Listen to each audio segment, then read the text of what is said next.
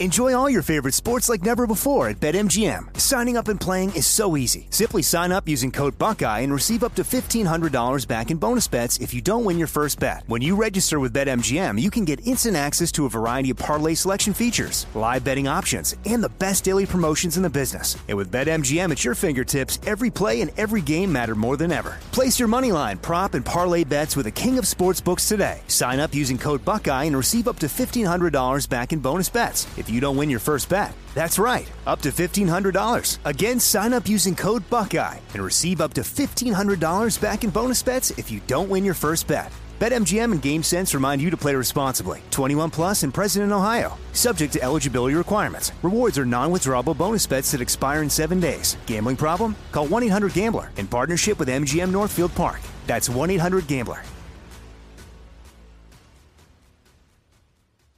Focus Features presents Back to Black. I want people to hear my voice and just forget their troubles. Experience the music and her story Know this. I ain't no Spice Girl. like never before That's my daughter. That's my Amy. on the big screen. I want to be remembered for just being me. Amy Winehouse, Back to Black, directed by Sam Taylor Johnson. Rated R, under 17, not a minute without parent. Only in theaters May 17th. You know you've got a comeback in you. When you take the next step, you're going to make it count for your career, for your family, for your life. You can earn a degree you're proud of with Purdue Global. Purdue Global is backed by Purdue University, one of the nation's most respected and innovative public universities. This is your chance. This is your opportunity. This is your comeback. Purdue Global, Purdue's online university for working adults. Start your comeback today at purdueglobal.edu. The wait is almost over. Get ready for the 2024 NFL season as the full schedule is announced. Every rivalry, every rematch, every rookie debut, every game revealed. The 2024 NFL schedule release, presented by Verizon, coming in May. Live on NFL Network, E ESPN2, and streaming on NFL Plus. Terms and conditions apply to NFL Plus. Visit NFL.com slash schedule release to learn more. Hey everybody, Robert Evans here, and I wanted to let you know this is a compilation episode. So every episode of the week that just happened uh, is here in one convenient and with somewhat less ads package for you to listen to in a long stretch if you want. Uh, if you've been listening to the episodes every day this week, there's going to be nothing new here for you, but you can make your own decisions. Robert, do you want to grunt so we can start the podcast? Um, I think we should just start the podcast with you asking Robert, "Do you want to grunt so we can start the podcast?" um, that that seems avant-garde. I don't know what avant-garde means, but this is it. Could happen here, a podcast about how things are falling apart and how maybe maybe they don't always need to be falling apart. Maybe we could do better. Uh, speaking of doing better, you know, w- one thing that sometimes helps us do better, getting getting in the face of people fucking shit up and being like, "Hey, that's not that's not cool. Don't be doing that." Garrison, that's your lead in.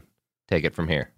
Yeah. Hi. Uh, so we, I've been, I've been trying to keep better, a better job of like following ecological defense movements happening both in the states and in other countries. I know there was there was a big one up in Canada recently. Uh, there was a huge one in Germany too, just yeah, the other day. Yeah. Um, I know the the one the one in Canada. There's a uh the uh I, I forget I, I forget what the actual uh indigenous group is called. Um, maybe maybe someone else. Oh, the remembers. the the um uh um House no Sante Sante um yeah yeah yeah, the, yeah. The, the people who who uh who t- took back their land and blocked the road off and now the The RCMP is gonna get- Unistoten, the Unistoten and the Wet'suwet'en. The get oh 'em yeah yeah yeah yeah yeah. yes thank you um There we go. Yeah, basically t- t- taking their land back and blo- blocking off the road, and now RCMP is getting called in, and we'll see how that develops. Yeah. Um, and in Guatemala, there's protests against Canadian mining um, in uh, Maya indigenous community that have, have have gotten pretty heavily militarized at this point. So there's that's a, fun. There's a lot of stuff. There's a lot of There's a lot of stuff, on, on yeah. the ecological defense uh, side of things, Mhm. um, in, including including in you know the Pacific Northwest here with all of with all of the forests and and such in this area and part of this kind of exploration into into ecological defense, I wanted to talk with some people who are a little a little bit more well versed uh, in this type of thing than I am. Uh, so I've uh, there's uh, two people have ag- agreed to talk with us. Um, Sam and Kat, p- both people who work who work on this kind of thing from like an activism standpoint. Um, yeah, say hi. Hello. Hey y'all. Uh, so very very thankful that they are going to be talking t- with us today. So I thought we could we could probably just start by kind of discussing what forest defense is and how it kind of has a history specifically in this area, but but kind of more broadly. Like if, if people listened to the Earth First episodes, you know that kind of that covered like anti-pipeline stuff, but we we didn't really get much into like forest defense and you know like the traditional like tree sits and that kind of thing. Um, so so yeah, what's what's up with defending the forest? What's what's what's going on with that? Um, yeah, thanks for that great intro. Um, I mean, forest defense is, I think, probably the most characteristic um, type of direct action in this bioregion. And here we're talking from Cascadia right now. I actually moved out here from the East Coast 10 years ago, specifically to get involved with forest defense because this place has an incredibly rich history um, of people basically just throwing down, risking life and limb to stop chainsaws from taking down some of the oldest and most special forests out here. Um, and so I'd say, you know, for, forest defense direct action is in a lot of ways rooted right here um, in this bioregion. And obviously, um, like all kinds of movements, things have changed over the course of time. Um, back in the 80s um, when and, and 70s, when forest defense was really, really kicking up and stopping old growth logging specifically out here when it was kind of like rampant old growth um, clear cutting, um, it really took the shape of trying to focusing on ecology, focusing on the integrity of these ecosystems, and basically like doing everything possible to stop the chainsaws. And um, now, obviously, a lot has changed. Uh, we have the Northwest Forest Plan and some policies which are doing better to kind of like protect old places and old forests, but at the same time, the same shit is happening. Um, you know, the timber industry is great at using euphemisms to kind of cover up its clear cutting, anyways, and finding policy loopholes to target some incredible places. And now I think um, where we're at with like the direct action movement is we're in the context of climate change. So we're not just defending forests for the sake of these like incredible ecological strongholds, but we're also defending them because we recognize that forest defense is climate defense. This is a like environmental justice issue. It's a human issue. It's a community issue. Um, and so now direct action, I think, is um, you know happening not just in the name of our forest, but in the name of our communities and our future. Um, but it's just as um, rich um, now as it has ever been, and um, especially right now, and especially since the 2020 fires, which I know we'll get into, people have been throwing down all over this bioregion to protect what's left of our forests. Yeah, and I think it's it's good to get into kind of why how the fires have impacted this because one of the shady things that has been done is we had I think most people in the country are aware Oregon had unprecedented wildfires uh, this year, and we had well, unprecedented in, in, in wildfires yeah. last year, and we, we we're going to have unprecedented wildfires every year for a while. Um, and whenever these fires run through, they don't like destroy every tree in their wake, but they char them and logging companies then come in under the guise of like well we have to make this area safe so that like the fires don't burn here next year. So we got to cut down all of these trees um, and and clear cut this part of area of public forest. So like as you're driving around in forests that you used to be able to do stuff in you'll find areas that are just like blocked off because mining companies are coming or logging companies are coming through and clear cutting all of these trees that could very easily recover from the fire. Um, or that weren't even burned by it, but were just like in this area that they said, okay, well, we have to clear this out in order to make it safe. And it's kind of this way to like backdoor in the guise of fire protection, like expand logging. Yeah, and just to add to that too, the logging companies love to say that the reasons we have increased wildfires because there's an overgrowth in the forest because of the Northwest Forest Plan, because there's more protections for the forest fires are happening worse because we're not getting there, logging the forest and removing all the fuel. Mm-hmm. So you have like this two part thing that like Kat just mentioned, where like on the one hand, companies are like, we need to log more to prevent wildfire, which is bullshit. And we can talk about why. Yeah. And on the other hand, after fires burn through an area, they're like, we need to log because we need to help the forest recover ecologically. Also, we need to salvage all of the timber before it rots and goes bad, and like all Uh-huh. of these reasons. And so basically, it's just like fire has become the excuse to just like log preemptively and log after the fact. And yeah, it's a total total shit show. Yeah, I mean, I think this Yeah. this kind of falls into capitalists trying to use climate change as just another way to find things to extract and things to grow on, right? It's they're they're going to try to find their own way to sneak in when all of this, you know, cl- uh, ecological disaster is happening to, you know, sell you whatever green safe product is going to help against the collapse or, you know, package things in a way that makes it seem like it's solving this, you know, problem, but it's actually it's, it's part of it's part of the same thing. You, you or so you know, ethically every- logged every wood from the yeah. Yeah, yeah, yeah. Right. It's it's you see this in every single industry, and it's always it's it's going to be like this because this is the only way that capitalism knows how to address this issue is by just turning it into another, turning it into an- another thing to consume and another another thing to sell and package. Pretty pretty grim. Yeah, and there's I mean there's cascading effects too because they they cut down these trees in under the guise of making it safe for the next fire season, but which also makes a big chunk of land a lot more vulnerable to like mudslides and the torrential raining that we're having right now. Um, and that's also going to get more common because that's how fucking climate change works. It's it's just like the comprehensive fuckery. comprehensive fuckery. And let us be clear too that logging doesn't actually work to prevent wildfire. You know, even it, you know, they they say that it does, but the kind of logging that they do in the name of wildfire prevention just looks like clear cuts. And we have a pretty robust body of science now showing that those kinds of activities actually make fire hazard more severe for local communities. So that's like one of the things they're doing. And we've been calling it just gaslighting. Like they're Yeah. gaslighting all of us by saying, you know, there's nothing to see here. There's nothing to see here. We're taking care of you all. You know, we're barely logging at all. And then we've got community members on the ground, um, despite the closure orders, who are like, actually, there's a lot to see here. And you all are like completely devastating the landscape and further harming our communities. Um, so yeah, it's total gaslighting. Yeah, and Oregon has both in terms of like watching fires and watching logging some like rules that are not in place in other areas, especially for like even for for press and and the like. Like it's it's actually hard to get in to look at this stuff um, without you know breaking some sort of law technically, which is not at all shady.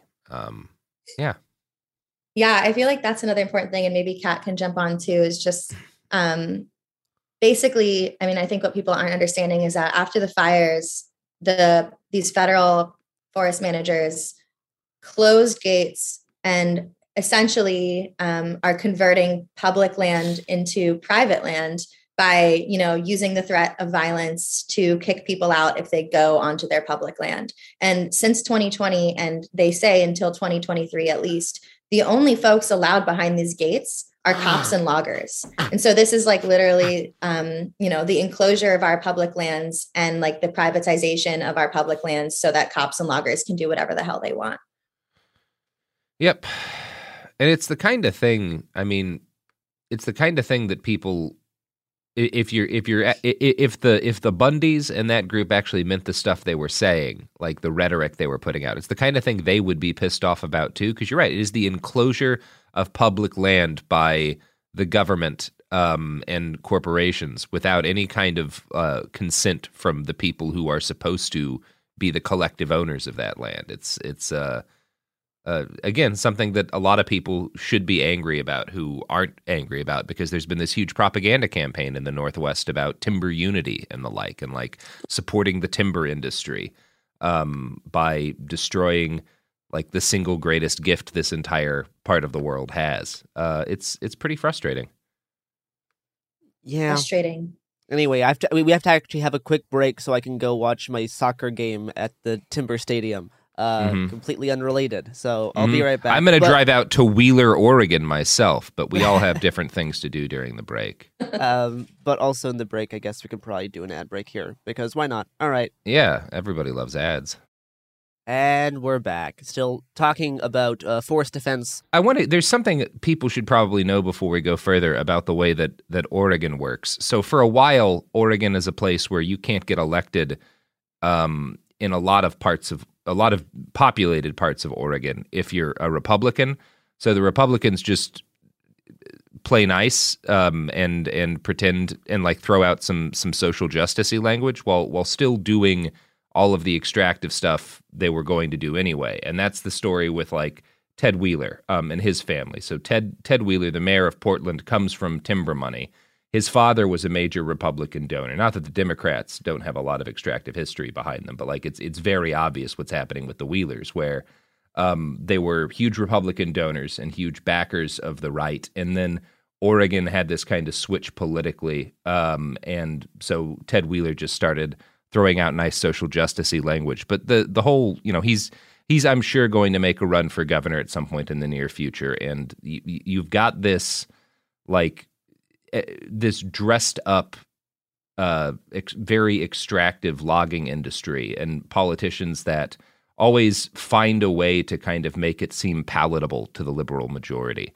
Um, that and they've gotten pretty good at that because it doesn't uh, I don't know. I, I think maybe we're coming to the end of this period, but like I haven't I haven't seen up until this last year a lot of widespread kind of outrage about the clear cutting. Um, and they also hide it pretty well. Like if you're driving through these beautiful public forests in Oregon, the areas that are right along the road will generally be pristine and you'll see old growth and everything but sometimes you can see as you like turn a corner or something that like oh that old growth only goes back a couple of couple of dozen yards, and then it's a clear cut.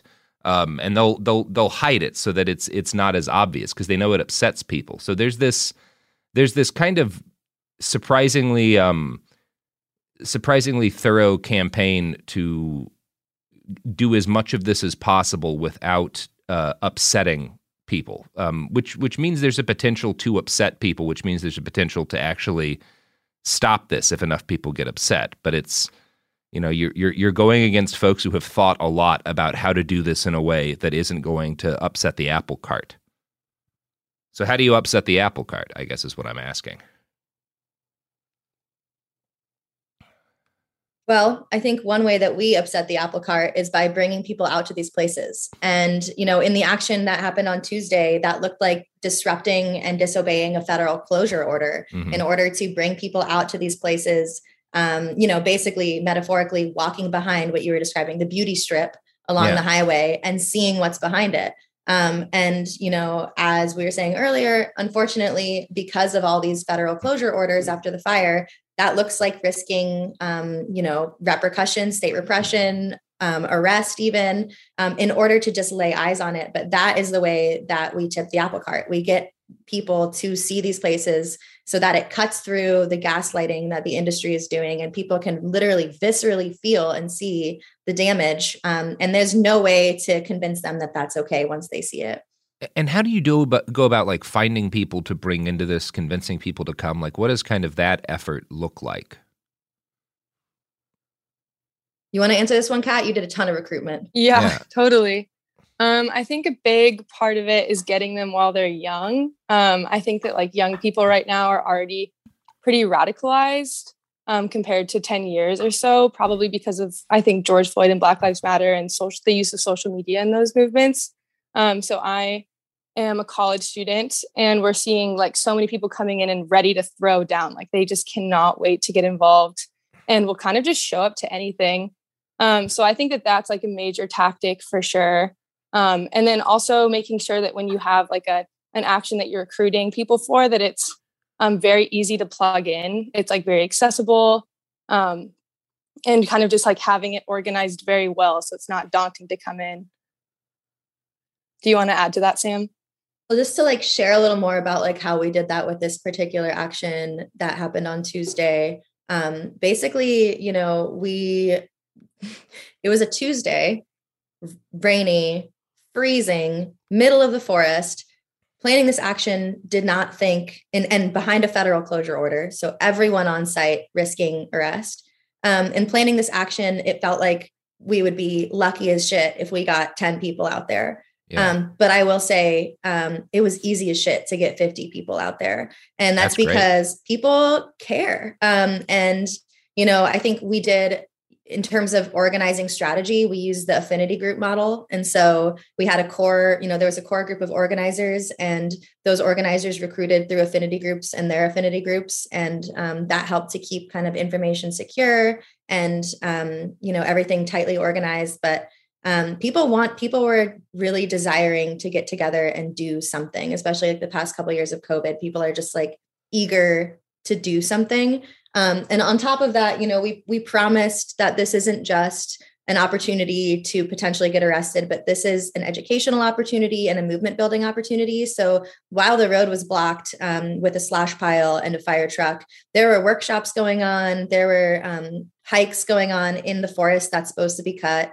Um, there was discussions about know your rights trainings and affinity groups. We had um, a band um, playing on top of a fire truck, and there was a dance party. And basically, you know, we were like building community and solidarity um, in a positive way while fucking shit up.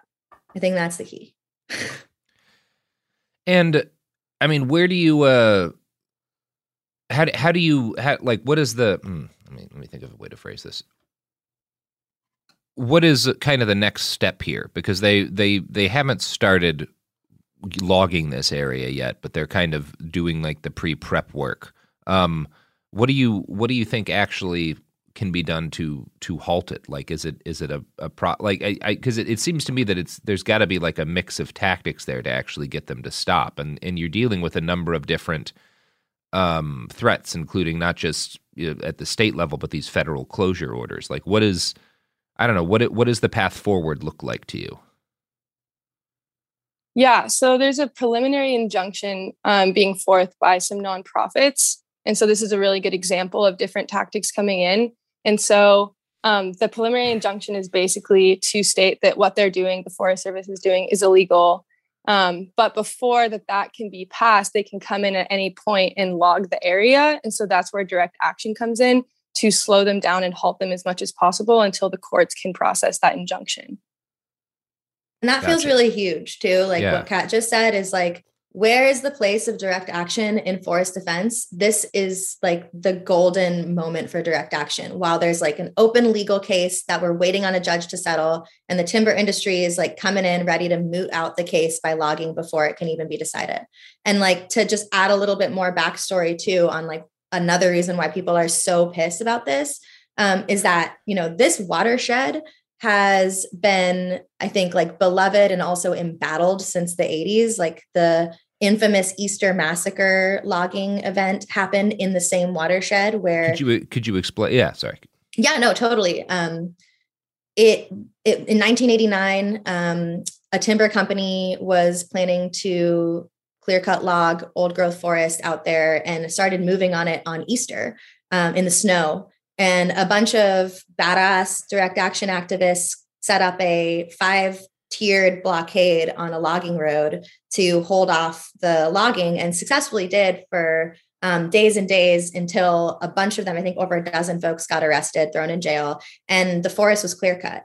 Um, so hence, you know, the Easter massacre name. Um, but a ton of folks who you know still work in forest defense in the bioregion were there and remember that story and were with us um, when we were out there this week telling that story. And you know since then between 1989 and now people have been showing up again and again and again in this watershed because it is so special to try and fight off logging. And myself and kat have been a part of efforts over the past handful of years to um, fight off a number of logging projects out there. We were successful in doing that. We actually like smacked the Forest Service's grubby hands off of a bunch of old growth because our scrappy friends spent days exploring this watershed and documenting, doing like site specific science, uh, citizen science documentation and giving it to the Forest Service. And we fought them and won and protected a bunch of the forest and then the fires came through and they closed the gates and they secretly changed all of these contracts to include clear cut logging.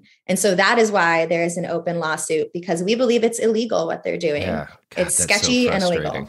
Yeah. But it does it does illustrate like kind of the depth of the fight necessary, not just in forest defense, but at all efforts of kind of resisting the extractive industries that are driving a lot of climate change. It's it's not enough. It's never enough to win the first victory. They're going to find some way to to to swoop around to the flanks and try to take it away from you, like they're doing right now, um, which is exhausting. Um, it seems exhausting, but uh, it doesn't mean it, it you, you can ignore it. It's fucking exhausting. Yeah. I, what I always say is like our forest, our federal management agencies, they like suffer from this powerful amnesia where they just like keep coming back with the same bullshit proposals. But like our movement does not suffer from that. And we are just like building power and getting stronger and getting more successful. So like when people left on Tuesday, um, there was a promise that people will be back if logging happens. And we're very sure that that will be the case. And if if people are in the Cascadian bioregion and uh, are like, well, this sounds pretty sweet. I want to I want to I want to keep keep some trees where they are as opposed to putting them on the back of a truck to drive somewhere else. Uh, how could they get involved? Where where might they reach out to? Well, there's a few different groups who were a part of this. Um, definitely um, the Portland Rising Tide, Cascadia Forest Defenders. Um, Kat can talk about Climate Justice League and um, maybe the action that you all put on yesterday as a follow up and like how folks can get involved with that. Um, but basically, yeah, you can follow us on Twitter um, and Instagram, and and please, um, you know, keep a lookout because we will be we'll be getting it out far and wide if there is a call for folks to get out there again. Yeah, and Climate Justice League is an org um, at the University of Oregon and people are free to just join the organization. Community members are also involved. Um, but we did put on an event yesterday where Tyler Freres of Freres Logging or Freres Timber, um, who is actually the company that bought the rights to Breitenbush, which was the area where we did um, the action on Tuesday. He was giving a speech at the University of Oregon um, to talk about post fire logging, which was just like crazy timing. They kind of just like put it in our lap and so we recruited from that action. We are like, let's disrupt the hell out of this um, talk. And so we like showed up and kind of tried to sneak in. They were having Zoom issues, which like luckily distracted them from the fact that there was like 40 or 50 like pretty punk anarchy looking kids in the room. Um, but we like let him go on for a little bit. And then we started to ask him questions that he obviously didn't know the answer to. Um, we kept like asking questions about you know, the science says this, but you're stating this. Where are you getting your science from? And he kept saying things like, well, that's more of a political question, and the statistics don't really back up what you're saying. Um, and then, yeah, we just chanted and made him really nervous. Yeah, and as a heads up, if you're if you're looking to win an argument on a Zoom call, you can just say uh, the statistics don't back you up without citing statistics. It's it's it's really the easiest way to do that. I guess I am kind of curious for like you guys said you've you've prevented you know some some of this stuff in the past by doing stuff like documentation, um, and you know when when when that kind of thing becomes not enough, you know this this area does have a a, a rich history of kind of direct action stuff to protect forests with again also like a mixed success. Like by no means does direct action always always work to do anything right? Now we still have the line 3 pipeline. We still have all of these things that direct action has tried to prevent but it turns out a lot of the kind of direct action that's associated with these type of like ecological things is is is kind of more performative than anything else you know like it, it is kind of like a, a tree sit is about gaining media media like publicity because they're gonna get you down, right? Like eventually, and it's and it's and it's gonna be painful because like you're not gonna be sitting up there for years to to to to to, to prevent the tree from being logged. So how, how close do you think we are into to like reaching that kind of territory like it was in like the 90s and 80s where it is like a lot of a lot of people like blocking off roads and doing and and doing that kind of thing you know more like you know once it crosses into that it's more like autonomous. It's not it's not like led by a single organization by any means. It's more it's more decentralized. But do you see that kind of happening soon? And you know how how how do you think we can balance out direct action with like other like thoughtful means of trying to draw attention to these things and maybe actually and, and other things like like actually physically physically preventing the logging of certain areas. That's such a good question and um, I, i'm really thankful that we're talking about strategy because um, kind of like I mentioned, I moved out here like 10 years ago to do forest defense work and have seen so many instances in where people are trying to do direct action in a, in a time and space where it doesn't make sense, um, where it's like basically slated to, it's going to lose because um, it's just impossible to, as you said, you know, hold this blockade for weeks and weeks and weeks in the snow um, indefinitely you know as we you know as they continue to try to log indefinitely. So there's definitely a sweet spot for where um, the sort of kind the, the sort of direct action that we're talking about like blockading where that is most useful yeah. And that sweet spot is definitely when there is another decisive move, like another like legal victory that's waiting in the wings. Or, um, you know, we won one in Washington without a legal victory because we shamed the shit out of the Department of Natural Resources in the Seattle Times. And they were like, whoa, we're sorry. Um, and so direct action held off something until we were able to sufficiently shame them and deter them. But typically they don't shame well. Um, and so typically, um, you know, we need a legal there needs to be a legal element um, backing it up. So direct action yeah. is a time buyer. But that said, like obviously blockading things is not the only type of direct action and part of the rich history of forest defense in this bioregion is other kinds of more um, necessarily you know discrete kinds of direct action that um, obviously you know i'm um, not a part of speaking on this radio show but nope. um, would would publicly um, you know say like those things probably need to happen and i hope they fucking happen what, what, what i could say is that i've i've seen these things happening in other places like in like in the atlanta defending forest uh, movement right now, I have I, I have seen evidence that individuals not associated with any group are uh, putting spikes in trees, and that is that is that is something that is happening, right? And all that takes is one person, right? It's that's not like a group of twenty people going into the forest to do that. That's like one person in, in an afternoon, right? So those are the types of like single person direct actions which again yeah any type of direct action is is going to be scary right you're you're once you start doing that that is you know that introduces certain things that will is is kind of is kind of more frightening to you as a person. Um but but it's it is something that is happening in other places um and it has shown to at the very least upset the people who are wanting logging to happen. Generally they're not thrilled when they when they find when, when they find these things. Mm-hmm. um yeah.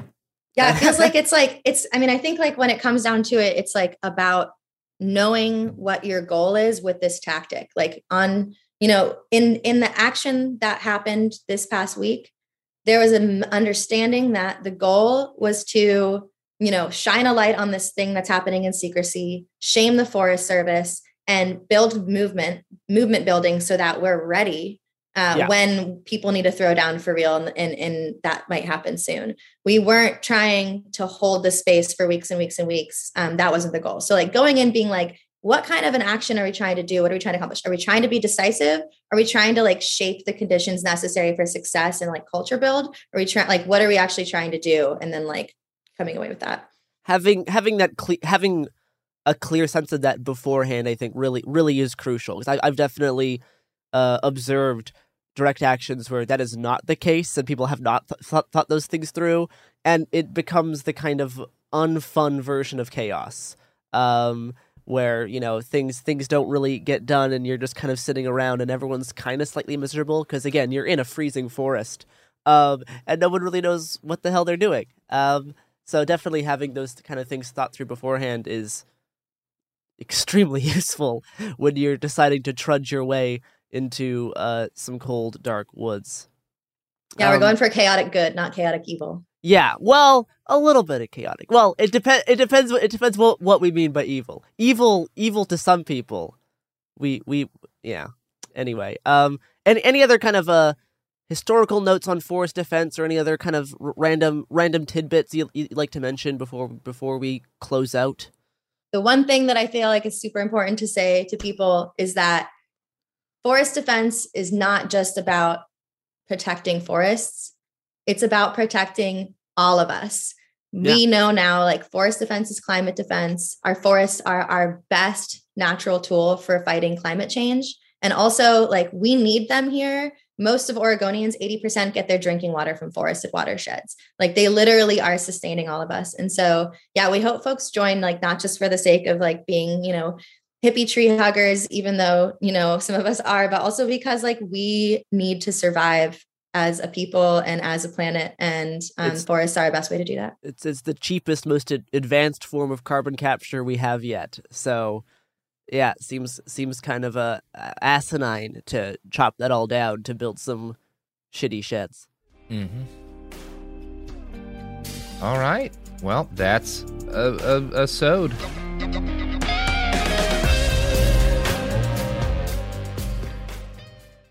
Enjoy all your favorite sports like never before at BetMGM. Signing up and playing is so easy. Simply sign up using code Buckeye and receive up to $1,500 back in bonus bets if you don't win your first bet. When you register with BetMGM, you can get instant access to a variety of parlay selection features, live betting options, and the best daily promotions in the business. And with BetMGM at your fingertips, every play and every game matter more than ever. Place your moneyline, prop, and parlay bets with the king of sportsbooks today. Sign up using code Buckeye and receive up to $1,500 back in bonus bets if you don't win your first bet. That's right, up to $1,500. Again, sign up using code Buckeye and receive up to $1,500 back in bonus bets if you don't win your first bet. BetMGM and GameSense remind you to play responsibly. 21 plus and present in Ohio. Subject to eligibility requirements. Rewards are non-withdrawable bonus bets that expire in seven days. Gambling problem? Call 1-800-GAMBLER in partnership with MGM Northfield Park. That's 1-800-GAMBLER.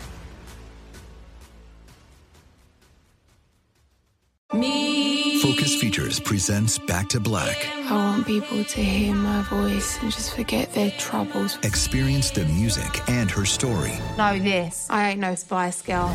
like never before That's my daughter. That's my Amy.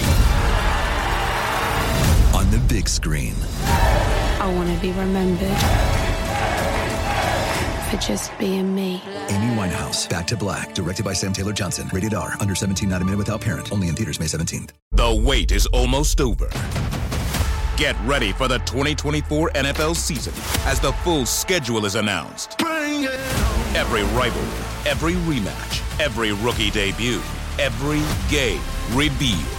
The 2024 NFL schedule release, presented by Verizon, coming in May. Live on NFL Network, E ESPN2, and streaming on NFL Plus. Terms and conditions apply to NFL Plus. Visit NFL.com slash schedule release to learn more. This is Raquel Willis from Queer Chronicles. Right now, there are close to 500 anti LGBTQ plus bills in state legislatures across the country. Lambda Legal is leading the charge against these hateful bills that target mostly trans and non binary people. You can fight discrimination and help write the next chapter of Lambda Legal history. To learn more about their open cases and to donate, visit lambdalegal.org. That's lambdalegal.org.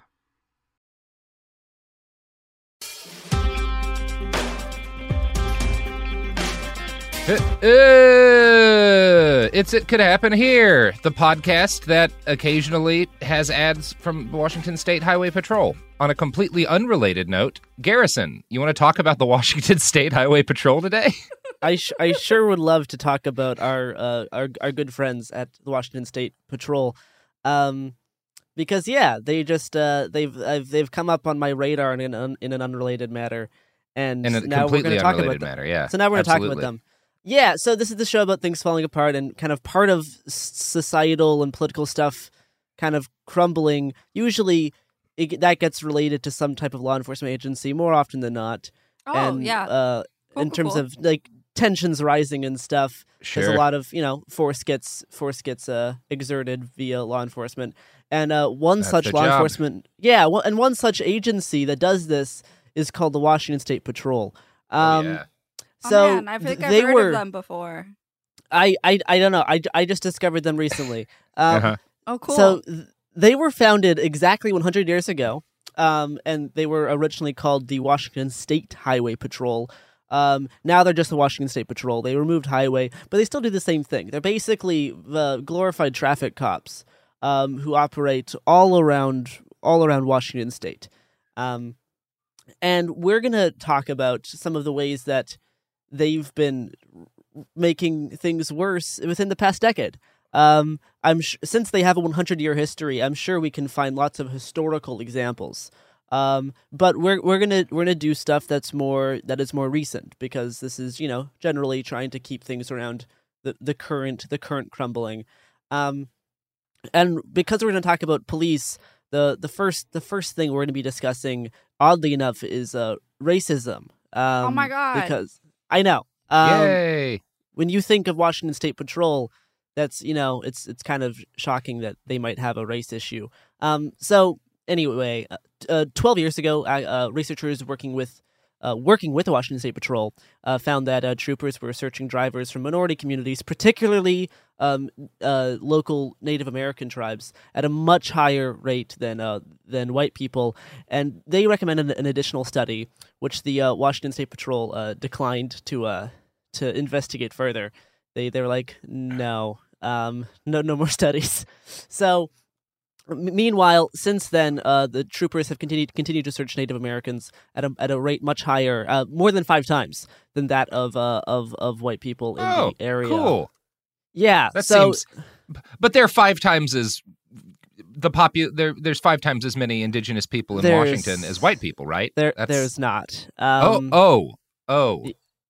Yeah. Okay. So, an, an analysis by uh, Investigate West uh, showed that the patrol continued to do searches at, at much elevated rates uh, for for uh, Black people, Latino, Pacific Islanders, and Natives within Washington State. Um, and yet. Uh, when when troopers did decide to, to search white motorists, they were more likely to find drugs and contraband, um, which is Mm. something the Washington State Patrol actually acknowledges. Is that w- w- when they search people of minority communities, they are uh, uh, less likely to find to find uh, illegal things. Mhm. Yeah, Um, that, I mean that's yeah nationwide and Yeah. and very very robust data. So, um, government records obtained uh, via like uh, uh, freedom of, information requests and various other, you know, uh, pu- public, pu- public records searches um, also show that uh, there, there there is a state law that Washington State Patrol is supposed to collect and report semi-annually to the Criminal Justice Training Commission in Washington um, uh, about you know race and ethnicity data of motorists stopped by troopers. But Mhm. uh, so this is supposed, this is supposed to happen semi-annually. But the agency uh, reported those findings only three times in the past 15 years.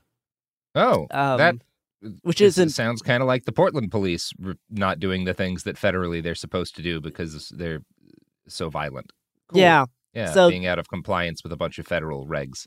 Three Love three times three times in 15 years is not semi-annually uh, based on what I No. know the term semi-annually No, to mean. that's semi-decadely. so Yeah. yeah. Um, based on responses for over 30 public records requests um, from from three different agencies looking looking at Washington State Patrol, and more than like 50 interviews with current and former law enforcement officials and uh, people with experience interacting with Washington State Patrol, um, and also data from millions of traffic stops. Uh, the, all this was looked at. In total, examined about 8 million traffic stops from 2009 2015. This is what In- Investigate West was doing um, which which is the most recent data available. And the analysis found that uh, it, it, it focused on 20, 22,000 incidents of what researchers called like high discretion searches. That's when troopers had the most like personal leeway to decide whether or not to pull over and search a vehicle. Um, black drivers were twice as likely to be searched as white drivers, and Latinos and Pacific Islanders were 80% more likely to be searched. Uh, of of these incidents where Oh. officers had discretion and like they could choose whether or not to pull someone over. Um, so it wasn't like it wasn't like they were like obviously speeding or doing you know like like you know like like regular like actually observable traffic violations. This is when like people could choose. When the Investigate West thing got published, they contacted Washington State Patrol, and the spokesperson said that uh, uh, here's here's here's the quote. Uh, that uh, race race was not the only factor when troopers decided uh, whom to search, and that's partially because blacks, Native Americans, and Latinos are more likely are more likely to be searched, regardless of how much discretion troopers have. Which that doesn't really make very much sense. Um, I don't know what they Get a mean new by that. spokesperson. I don't know what they mean. Who is they're more likely to be searched, statement? Yeah. regardless. Jesus Christ. Brutal. what? What the? Yeah. Who? Who is that bad at checking the copy? Which is weird because later on the spokesperson said that um, Same. we're in a same. basic Same person. same guy. Oh, We're in a basic we're in a grease we're in, we're in a basic agreement that minorities are searched at higher rates, but we find less contraband. So Oh, Um, good. and he- at least he also- admit it. He also noted that complaints about like a racial bias accounted for little more than 10% of all complaints of the state uh, patrol uh, filed last year. So, I guess Ooh, he thinks that's fun. a good he thinks that's a good stat. Yeah, I'm sure he's Um, proud of that. Yeah. Um, and an- another kind of uh, not great thing is that uh, the analysis found that not only are Native Americans more likely to be searched, but all of uh, the most of those searches happen always at like the edges of Yeah. reservations. Um, the analysis found that Mm. uh, the two highest concentration of searches of Native Americans by state troopers are on the uh, US 97, where it uh, encounters um, a, uh, a, a reservation at uh, Omak, about, about a mile from its intersection at uh, State Road 155, which is and, and more than 130 miles south of uh, of the same when the same highway uh, enters another r- reservation. So nearly one third of, of high discretion of high discretion searches. So when troopers can decide whether or not to pull someone over, uh, like like you know, they, they, they they have more discretion whether they can. So w- one third of those happen on these two stretches of highway right on the edges of these reservations. So like they're patrolling outside these reservations to specifically do this. Um, there was uh, I, I I saw an interview on this topic that talked that talked to, to, to Native Americans in this area, and they're like, yeah, every time we leave the reservation, we get pulled over, but then we watch tons of white motorists go by and no one cares. Like, like, and, and they're like, you doing like they're just speeding by. It doesn't matter. Um, so yeah, that is that is the uh, first first you know unsurprising tidbit about uh some an organization who started as, as a highway patrol is yeah they're gonna pull people over who are not white more often. That is Yep. That's pretty not not super They're shocking. going to be psyched Um, to do that. yeah, And then make So- a, a public statement like, LOL, yup. yeah. That that does that does sound a lot like what the Washington State Patrol uh sounds like. Um. So we're gonna we're, so that that was that was the first obvious thing. Uh, th- th- this next part's a, a little bit more fun. Um, so in, in, in 2009, the Washington State Patrol made uh, made the decision to uh, fire eight troopers, which is you know pretty pretty rare. Um, and the reason why they got fired is because they used uh, fake uh, diplomas to claim pay raises. Yeah. Oh. So there was there was this whole scheme about getting fake diplomas to get the troopers more money. Uh, like like like individual people. There's, there's this whole this whole operation going on. It resulted in uh in, in eight in eight people getting fired. So troopers can can boost their pay about two percent by earning a two de- a two year degree or four percent with a four year degree. And there was this group of uh, of uh, troopers who just uh, started just forging diplomas. See, Garrison, this is a separate conversation, but they didn't need to forge diplomas. They could have just become doctors of uh, of of of magic, like uh, like that you're gonna I- become. That is Yeah. what I've tried to do. They could have just gotten that Um, religious PhD. Yeah. So There's all sorts is- of fake diploma mills. Come on, Washington State Highway Patrol. So this you this is lazy pretty funny. bastards. So yeah, so th- the investigation began after federal agents shut down a, d- a diploma mill in uh, Spokane. Criminal charges were not uh, filed, but the patrol did decide to fire these eight troopers. Yeah, so that is one one of the more funny things we'll be talking about today. And I think it's time for an ad break. Um, Oh, so yeah. Speaking of funny, here's these ads that may or may not be the people we're talking about. prob no, unrelated. Unrelated. Ah, we're back, which is also unrelated. Yeah. Another thing that's been pretty common around police is that the past few years they uh, generally don't think COVID is really real, or I hate they that it is the past few years now. Oh my Yeah, yeah, been- I don't. I don't love that. We're on- not I don't Robert. love that. Robert. We're we're less than a month away from 2022. Yeah, I hate that it's like. Yeah. I mean, fuck. It's it's like what? it's almost two years. almost ten percent of your entire life has been COVID. I'm not going to think about math. Um. Yeah. So generally, they, they don't think COVID's real, and also they think vaccines are the mark of Satan or something. yeah. Um, Well, obviously they are, but Yeah. yes. So in in in mid October, uh, this this past October, Washington State Patrol announced that uh, 127 of its employees uh, lost their job uh, after the state's COVID 19 vaccine mandate uh, deadline of October 18th. So, unlike the Portland Police Bureau, who uh, who the Port who Port and many other cities where city officials caved to, to the demands of the police that uh, vaccine mandates not be not be extended towards police. Uh, this did not happen in Washington, and they actually got it enforced. So, uh, over a hundred patrol employees quit quit their job, including uh, 64 commissioned officers. Uh, it was uh, Cool. like six, 67 troopers, six sergeants, and one captain. Um, Right. yeah. So you know, Washington State Patrol has about two thousand personnel within like between like eight districts. Um, so losing like hundred and twenty-seven of them is not a is not an insignificant loss. Um, no. and it's it's been a it's it has been been trying to hire a lot more people in the in the past in the past like a few months because of this. They've been they've been trying to do a lot more recruitment, which is why they are. Um, I I've heard from other people that they are putting uh, uh advertisements out on the internet f- to become a Washington State Trooper. That makes Uh, sense. This is something I've I've heard from from people online uh, when I've been doing all of this uh, uh, deep deep extensive research. So Hmm. yeah, they are they are they are recruiting. Uh, so if you uh want to be a Washington State Patrol officer, uh, don't don't actually. That's a bad idea. Um, don't do that. Yeah.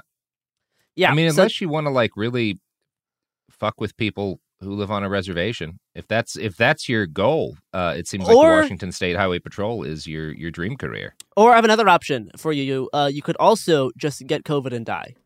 And well, yeah, that is an option. That's an option that too. is Look, it, something I think might be freedom is what makes this nation great. Uh, so I think, you know, uh, uh, a choice. Anyway, continue, So- Garrison. I'm I'm gonna send a picture inside our group chat first because we're gonna we're gonna be talking about one one specific evil uh dude next. I'm sending a picture in the group chat that I want you to look at first, just so you get a sense of who we're talking about. Oh, based. Okay, I'm I'm excited. Yeah. I don't All right, know hit me. Oh no. Oh no. The bow tie really brings it all together. Oh no, you said bow tie, which does not make me optimistic. Yeah, not like a- Robert, it's oh fine. no! Oh, no. What is wrong with it? Who? A, yeah, yeah. Who puts a it bow is- tie on a uniform like oh, that? guys, I found a better quality image. Um, Good this one- God! Here we go. Same image, better He quality. looks like Tucker Carlson in the Starship Troopers universe when he gets drafted. So this is the next guy we're talking about. Um, Somehow feels like a hate crime towards the Weasley family.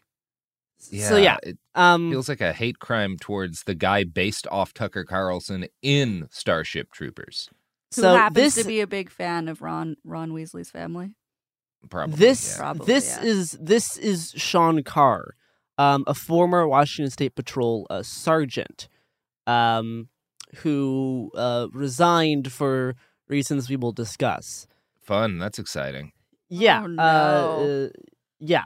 Anyway, um, so in 2015, an Associated Press investigation uncovered about a thousand officers in the United States who lost their badges over a six-year period for sex crimes or misconduct, such as like uh, this is this is a quote here, which I, I disagree with framing here. Uh, but this is this is the quote: propositioning citizens or having consensual but prohibited on-duty intercourse, which is uh, a pretty bullshit way to frame that because Yeah. basically you're it's it's police raping people. Um, Yeah.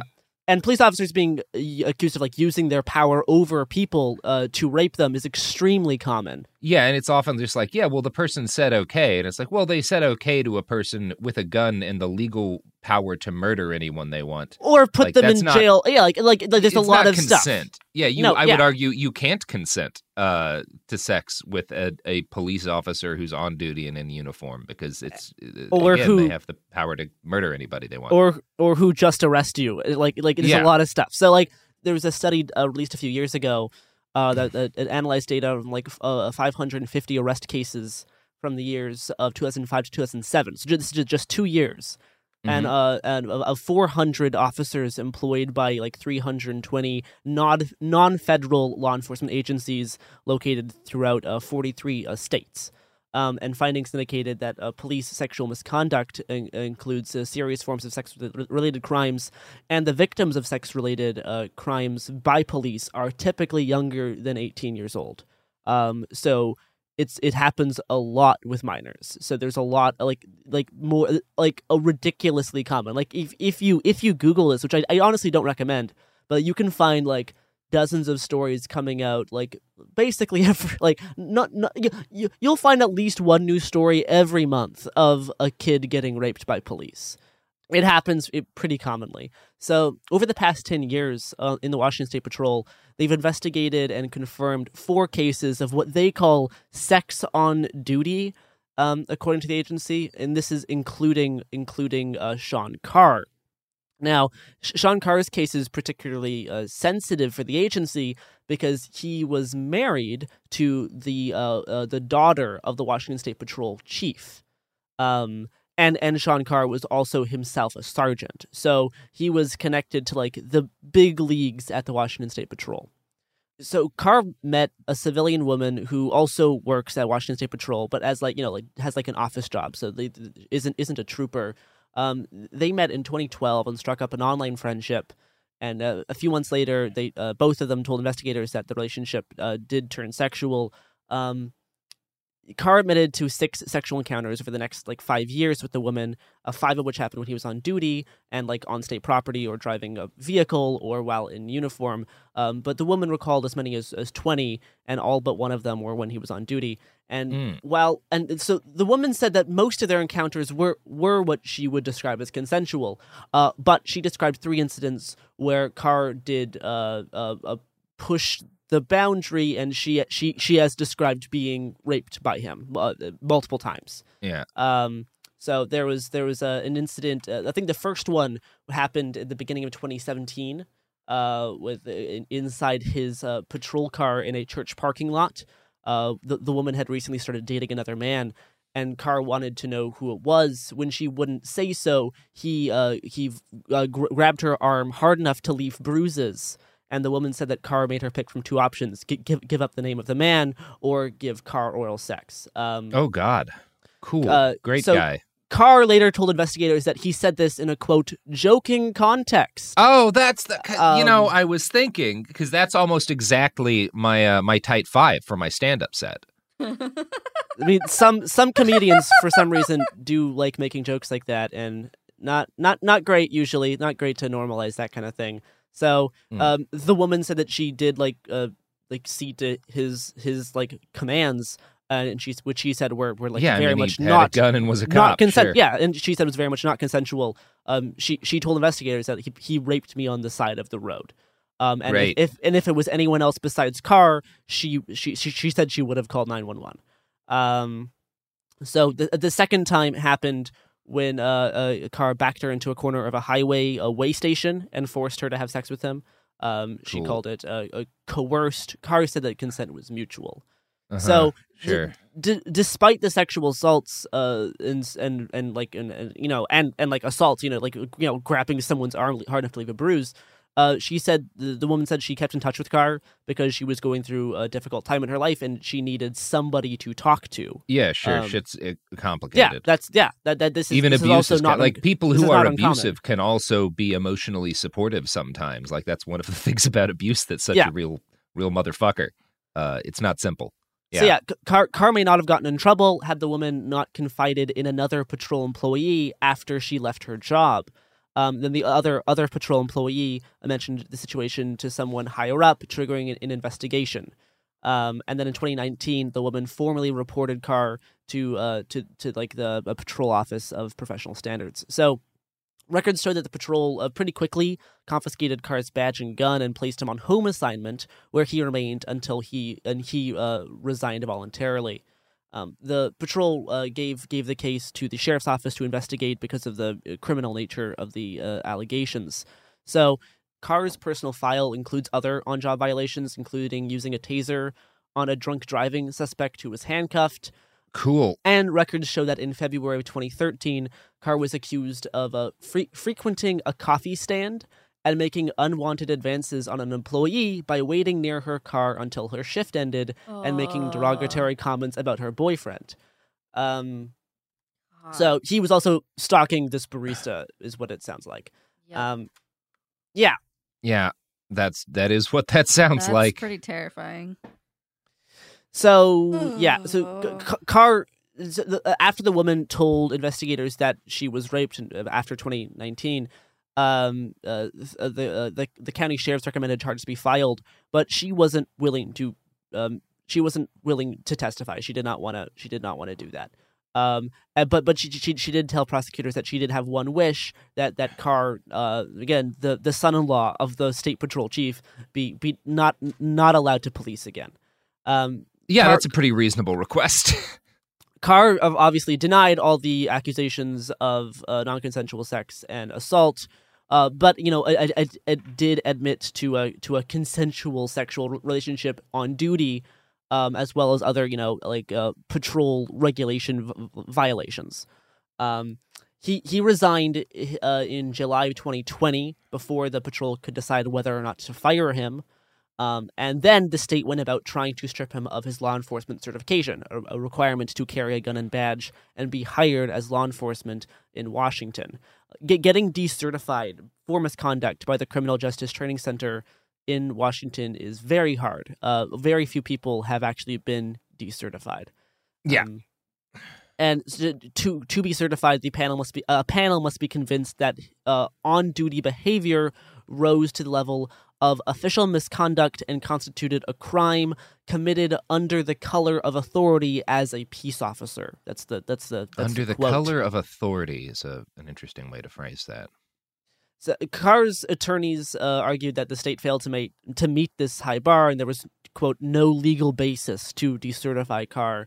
Uh, meanwhile, the uh, CJTC, the, the Criminal Justice Training Center, uh, alleged his behavior did constitute official misconduct and failure of duty, but without action, they didn't actually include the sexual assault allegations. Instead, it contended that he used state resources for his own benefit or neglected to do his duties when he was engaged in sexual activity on duty.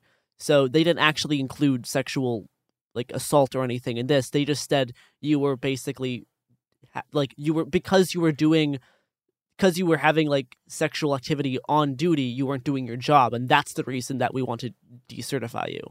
Um, so the, the state of Washington has about eleven thousand certified officers at any given time, um, and since two thousand three, they've decertified like two hundred and at least four of them for on duty sex, and one of those cases was overturned on appeal. Um, but in 2021, around mid May, the CJTC, in its final order, said that Carr's uh, constituted uh, uh, uh, crimes of, of failure of duty and official misconduct by, uh, among other things, quote, intentionally choosing to pursue his own sexual gratification rather than using his on duty time to perform his lawful responsibilities as a peace officer.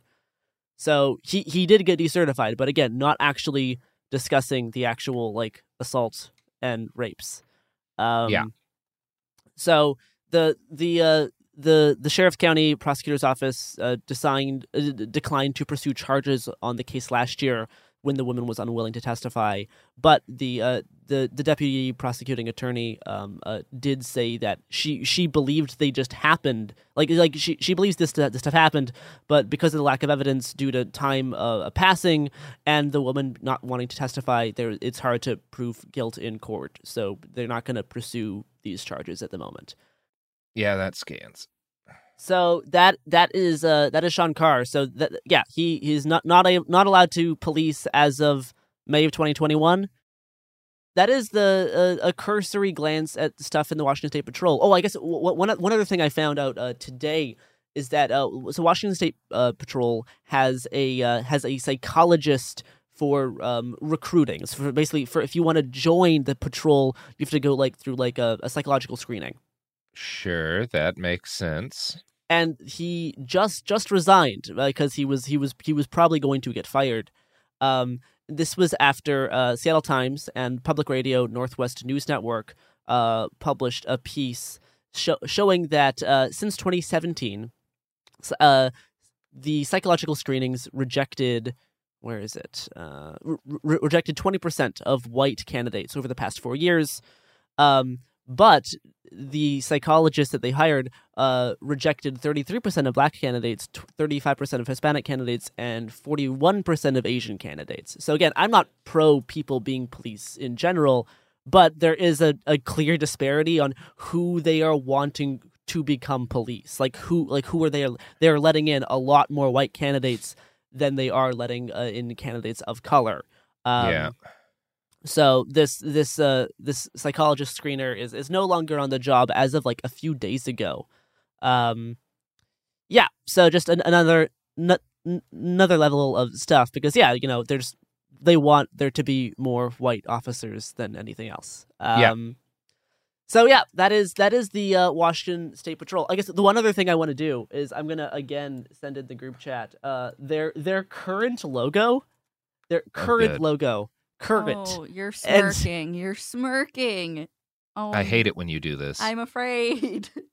I don't know, Sophie. Maybe it'll be fine. I mean, Maybe it's it'll be actually fine. it's it's it's kind of fun. That's their logo. That is their current logo. Did they design it in like paint? They d- yes, they probably they probably did design it in MS Paint. Oh man, yeah that that looks like it belongs in an Angelfire website. Garrison, do you know what Angelfire was? I do not. Oh my god, you fucking teenagers. Um, yeah, that looks like it belongs in an Angel. Fi- it- it- I will, I will let all of the other people who feel very old right now know that it looks like something you'd see in an Angelfire website, like shittily animated, blinking across the screen. Yeah, no, like it it it looks like something from a 1990s website. All right. Um, well, now I'm both angry about the police and I feel a thousand years old, so this is good. that oh is man, uh, Garrison, you did what a it. good what a good fe- what a good feeling. You well, did it. th- that that wraps that that wraps it up for today. Um, and hey, again, uh, I, I I have heard that they are recruiting, and they should have a new psychological screener soon. So Great. There I, we go. I, I, I'm imagining the primary psychological screening is you're white, right? that's that's that is what it used to be. Um, I mean, I'm imagining that's w- what it's going to be still, but Prob- maybe probably. not, Garrison. Maybe not. who knows? All right. Well, this has been a great time. I'm sure everybody's feeling good. Feel great. Uh, goodbye. Bye. Get out of my house.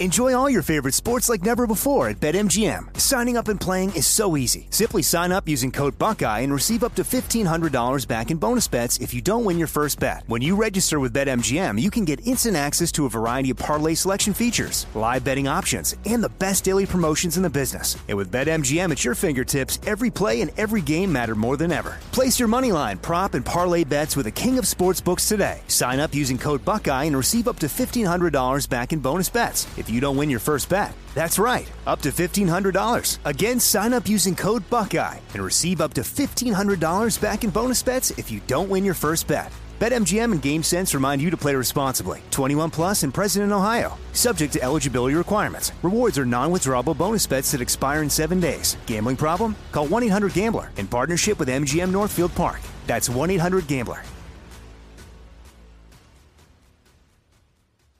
Focus Features presents Back to Black. I want people to hear my voice and just forget their troubles. Experience the music and her story Know this. I ain't no Spice Girl. like never before That's my daughter. That's my Amy. on the big screen. I want to be remembered for just being me. Amy Winehouse, Back to Black, directed by Sam Taylor Johnson. Rated R, under 17, not a minute without parent. Only in theaters May 17th. The wait is almost over. Get ready for the 2024 NFL season as the full schedule is announced. Every rivalry, every rematch, every rookie debut, every game revealed. The 2024 NFL schedule release, presented by Verizon, coming in May. Live on NFL Network, E ESPN2, and streaming on NFL Plus. Terms and conditions apply to NFL Plus. Visit NFL.com slash schedule release to learn more. This is Raquel Willis from Queer Chronicles. Right now, there are close to 500 anti LGBTQ plus bills in state legislatures across the country. Lambda Legal is leading the charge against these hateful bills that target mostly trans and non binary people. You can fight discrimination and help write the next chapter of Lambda Legal history. To learn more about their open cases and to donate, visit lambdalegal.org. That's lambdalegal.org.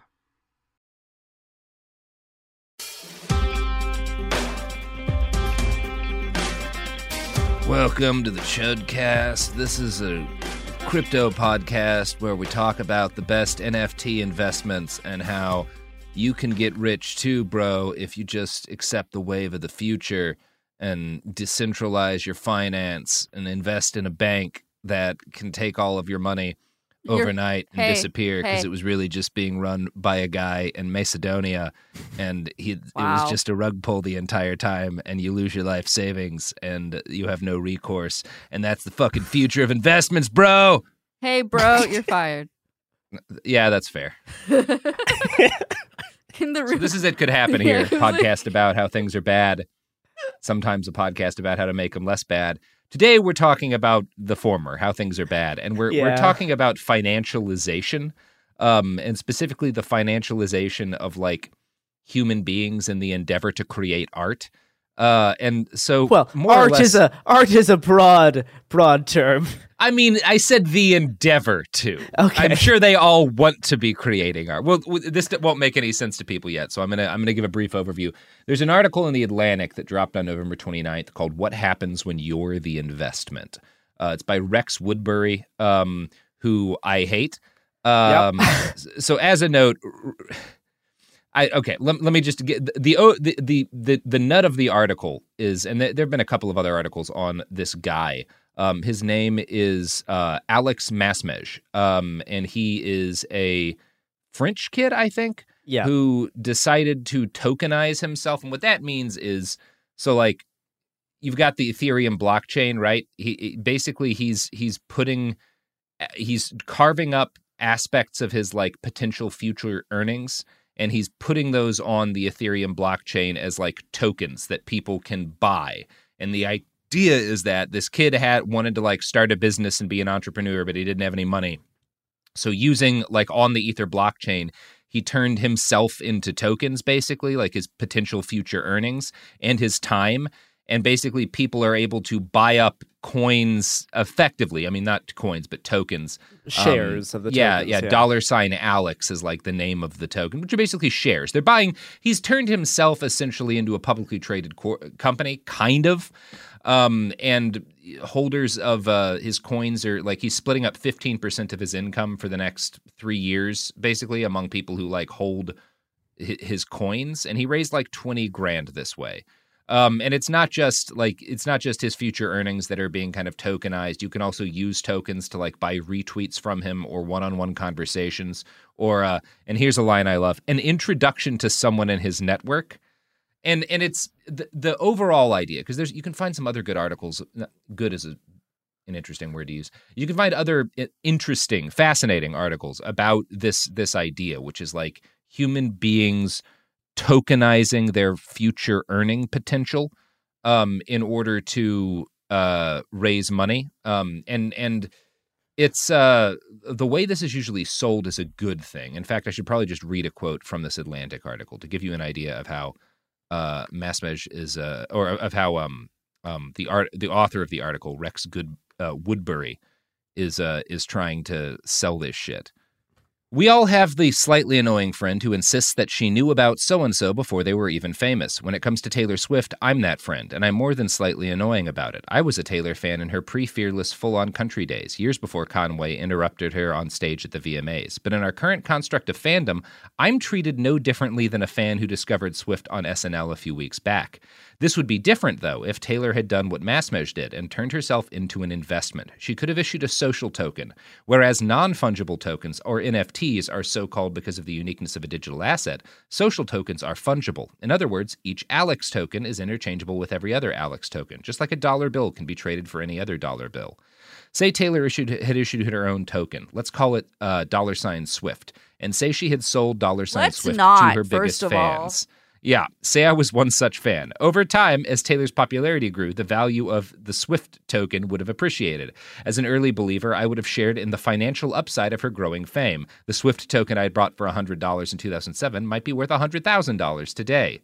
The Taylor Swift mini economy would serve both the singer and early fans like me. As an artist, Taylor could have funded her work by selling dollar signs or Swift tokens. She might not have needed to sell ownership of her masters, and she might have not have been forced to re-record her albums to take back control over her art.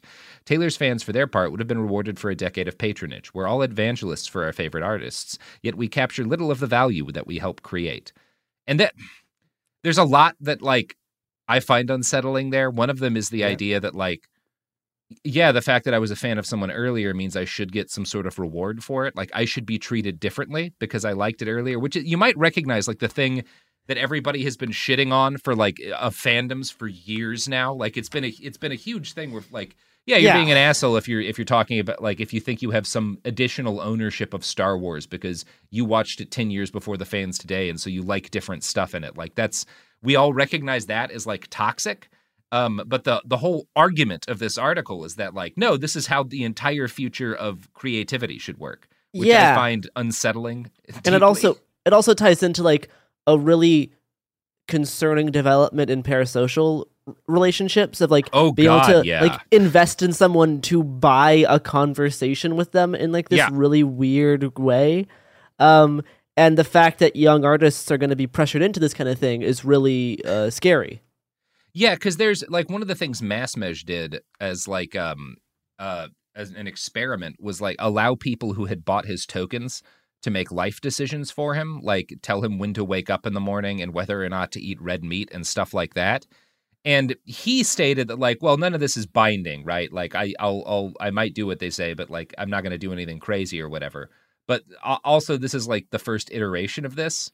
Um and I like th- this Atlantic article, which I think is unhinged for reasons we'll get into, but it's purely talking about like, look at this incredibly successful person. Imagine if they'd gotten to be incredibly successful using this method instead, and it might have like spared them this thing. But what I keep thinking about is like, okay, well, the vast majority of people like there's no reason to invest in them. Like, yeah, maybe if you come out with a great song or a great video, like, yeah, you could get investments, and I'm sure that could work out. I'm sure, like, Taylor Swift is a successful enough person. I'm sure she could have found a way to succeed under that system too. But uh, what I think will be much more common, because there's no real reason to anticipate that the average person will have an earnings potential if you give them 20 grand that's greater than 20 grand. Um, the most likely thing is that like people just buy shares in poor people to make them do fucked up shit. Yeah it's right? going to be how, used how would yeah. you not? How would that not be where it goes? No, right? yeah that's the, that's the only way that this is going to get like used on a large scale Mhm.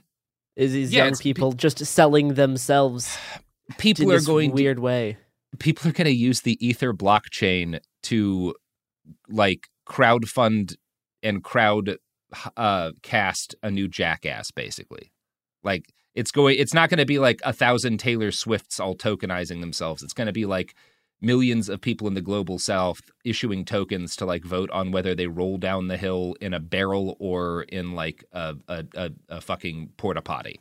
Like i it's just it's a nightmare to me to contemplate people actually adopting this.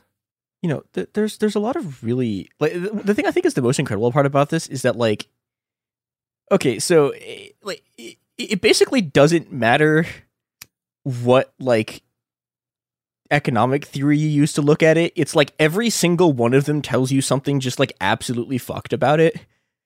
And like Mhm. you know, because because I mean, there, there there's there's there's some extent to which I look at this and it's like this isn't that much different than the fact you know it's like okay so you're paying someone to do whatever you want but like okay like that's not that much different than just a job right like it's it's not it's not inherently that much different than the fact that everyone is forced to just do wage labor but also like there's I, I, I- one of the most interesting things to me that I thought about this when I was uh, well, when I was was reading this was so do you guys know what capitalization is? Yeah. Yeah, so this is this is just capitalizing a person, right? Like yeah, this, is- this yeah, is yeah. what capitalization yes, is. It's, it's, yeah. lit- it's literally it's yeah. taking a person public and effectively. put, p- putting Yeah, them, yeah, yeah, it's- turning it's- them into like a tradable share that's Yeah. like an investment yeah Yeah, I mean, When- this when- is when I- all one of the things that, like, a Forbes article I found pointed out is like this is another kind of unregulated securities trading. yeah, yeah, yeah, Yeah. But what's what's interesting to me about it is that like okay, so you know th- this is also already how accounting wise every corporation sees a person, right? Like every every every, person in the asset book is you know it, it, Yeah. you know like a, a, a wage is just capitalization, right? It's like how much will you pay now for this much money later? You could, But it's like could- people are doing it to themselves now, yeah, which is like this. Yeah. You could argue that like elements of this are how like banks treat you when you get a mortgage, right? Um, like, but but also that's a- much more rigorous and limited. Like the and limit has is that like, it has like just- regulations and it Yeah. has Yeah. rules Yeah. for how those things work it's not some like 12 year old getting uh, uh like like going onto Coinbase and buying Yeah. part of you as a joke with your with like his dad's money, right? Like yeah, it's- because it's like yeah, because what if it's like there's no law against a 17 year old. I guess if the, maybe their parents may need to consent, but there, I, there's no law against a 17 year old getting a facial tattoo of like the, the doors of a concentration camp on their face. But what if some kid tokenizes himself for 40 grand so he can drop an EP and that's what like a bunch of 4chaners who buy up his his shares want him to do. Um and maybe the fucking kid does that because he knows it's going to get him because his his brain's not done and he knows it's going to get him a bunch of fucking social media uh clout Yeah. and like it's there's a lot of and there's no way to regulate that. Like it's just an inherently toxic proposition that i don't think the government would I, I don't know what side of this the government would even step in on. Like what is the regulation of people deciding i'm letting random strangers who pay me money vote on what i do with my life I, what the, the other thing it reminds me of a lot is like the the micro lending stuff from the '90s, where it was like, oh, we'll we'll like empower these people by we'll go in and uh, we're going to give them like a small amount of money and they have to pay it back. And it was like, you know, and, and, all, of the same stuff that you were reading, like all the arguments about why this is a good thing are exactly the same as the micro lending ones. And that stuff, you know, there, there there were two ways it turned out. One was basically you get the scenario where both sides are scamming each other yeah where you know all the people who are getting these microloans are just they're just taking the money and walking right? Like that's you know their their their, their thing is oh this is i can just get money like this and we can just keep i can just keep not paying it back. And so this i'm, so I'm scamming them. But then on the other side you have these people who are like oh cool i can give this person this loan and turn them into a debt peon. Yeah. And it and you know and, and the, the the the really depressing side about it is so the, the people who couldn't get away like I mean we're we're literally reduced to debt peons and you know I mean there, there's a huge wave of suicides in like India is probably the most famous example is wave of suicides people drinking pesticide because they couldn't pay off these loans and so and, it, and the, the thing that's different about this is that like I mean a you're doing it to yourself but then B again there's no regulation but that also means there isn't any way to force someone to do what you yeah, say it's, it's, you're gonna do un- yet. It's, un- it's unclear how it's going to be enforced, and the other thing that's Yeah, unclear is yeah. like what does losses look like? Like what what happens when someone d- like Yeah. cannot make back on Yep. it, like an investment, but if the investment is a person, how does Yeah. that work? And if someone's like contractually obligated to give a certain share of their income, what happens when there's not enough income for that? Like like you know, so th- those types of things. Yeah. I mean, there's no answer to that. Uh, and there's there, nobody like the money that's going to be whatever made in this is going to be made before anyone steps in to to try to answer that. If anyone ever does, like, um, it's it's gonna be the next because I think we're I think we're heading for a crash with with NFTs. Like there was just an article today about how what is it, ninety seven percent of NFT trading is done by like ten percent of people which further back because the allegations of NFTs is that most of what's happening isn't people actually buying them. It's people like the same person using multiple wallets, basically trying to jack up the perceived value by throwing a bunch of other internet money that they already have. So it's these these whales who have like a bunch of crypto gaming the system. And we've seen some of it. And the biggest NFT eh, sale ever was like half a billion dollars. And it was a guy selling it to himself and then transferring it back into another wallet to try to make it look like it was worth a, half a billion dollars, even though no one had actually really paid that for it. Um, so I, I and I think you know that and kind of what we've seen with the the regulations the government's have announced for NFTs. I think that's a problem for them in the near future, and I wouldn't be surprised to see this take off next, especially given like the creator economy that we're seeing on like the, the kind of that TikTok big move- specifically. Yeah, TikTok. Like I wouldn't be surprised if you saw a rash of big TikTok stars tokenizing themselves and Yep. like I'm not even sure. I'm, I'm I'm sure it would be a mix of the person making the tokens being the one doing the scam and the person receiving uh, or the people buying the tokens being the one doing. Like I'm sure it would be a mix of different kinds of exploitation, but it's not going to be good. I mean, and- and just like NFTs, it, it's gonna make like I don't know, fifty people super rich when they when they first start trying it, right? Like Mhm. that that is that is like when this happens, like when a TikTok star with twenty five million followers, when they do this, they will make boatloads of money. It's just Yep. unclear what happens after Next. that. Yeah. well, flee to Mexico. yeah, I mean that would be the the Like, smart thing. that to would be the smart thing yeah, to do. Yeah. in this Forbes article I found, which is a thousand times better than the Atlantic article. Like even though it's written by someone I think who's also into crypto, it's just it actually it, it asks some of these questions we've been talking about. Um, and it cites uh, David Hoffman, who's the COO of a uh, of a tokenized real estate platform, um, on what he sees as some of the problems, like what he, as a guy who's supports aspects of this kind of thing, sees as the problems uh, with this and uh, it's uh, yeah. One sec. Um, Hoffman re uh, returning to his core problem with the personal token model. Uh, model. Hoffman reemphasized that the assurances and utility that come uh, with some of these tokens don't exist for uh, with with certain kinds of tokens don't exist for like these personal tokens. How risky this investment is is completely defined by the individual. In his disclaimer, he's and he's talking about one of the guys who's tokened himself. Uh, this guy named uh, Kerman. In his disclaimer, he says this is a highly risky investment and that you could lose all your money, which is a terrible thing to say because with personal tokens, the issuer is in complete control over exactly how risky the investment actually is. It's largely up to them whether there are risks or not, which is like a kind of illegal securities trading that I don't think we've ever anyone's ever done.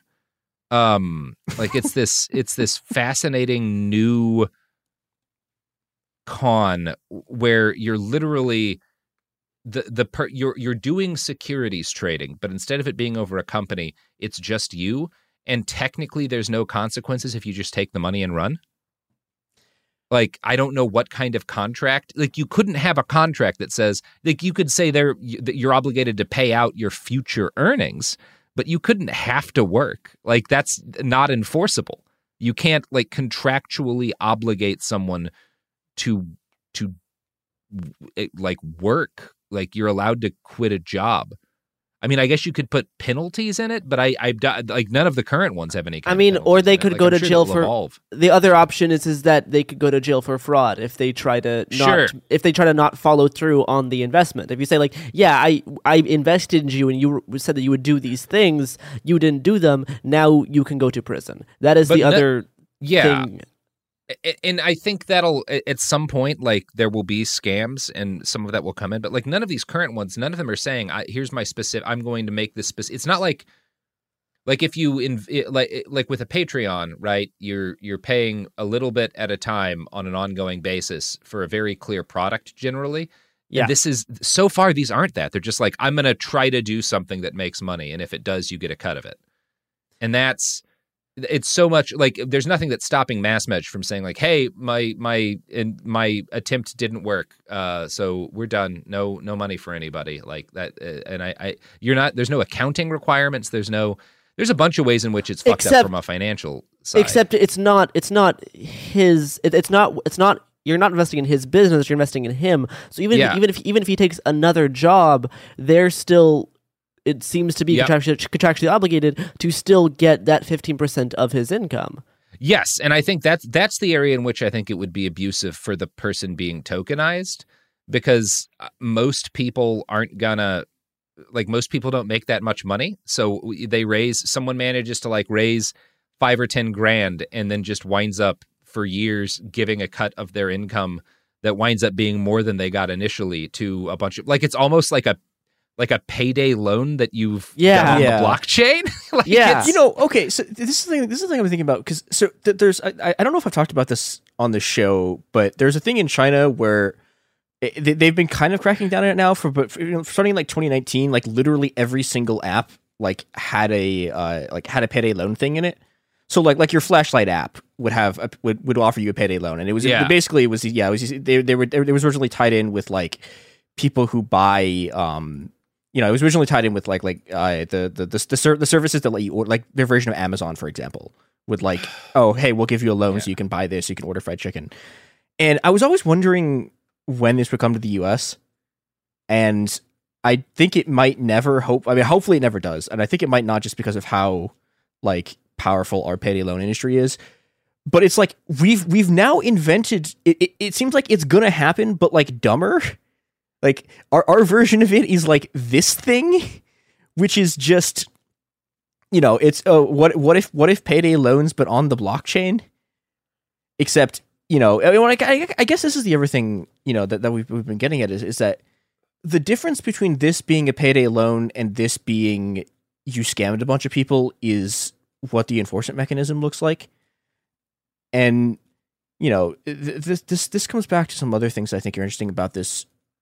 One is that you know, so the whole the whole NFT grift, right, is is is based on convincing people that there's value in ownership, right? That like ownership itself has inherently has value. Yeah. And yeah, but but this this is not that. This is this is you know this is going back to no, your value value is built on labor, right? Well, yeah, it's yeah, like sort of. labor, labor, and like like personhood, like like you as a personal brand is Yeah. like the, is the thing that they're trying to get at. But, And but I- the- the thing the thing that's missing here though is that in, in order for like you know in, in order for like labor to produce value right in, in, in this way there has to be like there has to be a way for you to force them to pay you like you need you need coercion for it and if there's no coercion then you know you just take a bunch of money and leave and and that that I think is like this is this is going to be the battle over like if, if this becomes a thing it's going to be you know the, the the people who buy these things are going to wind up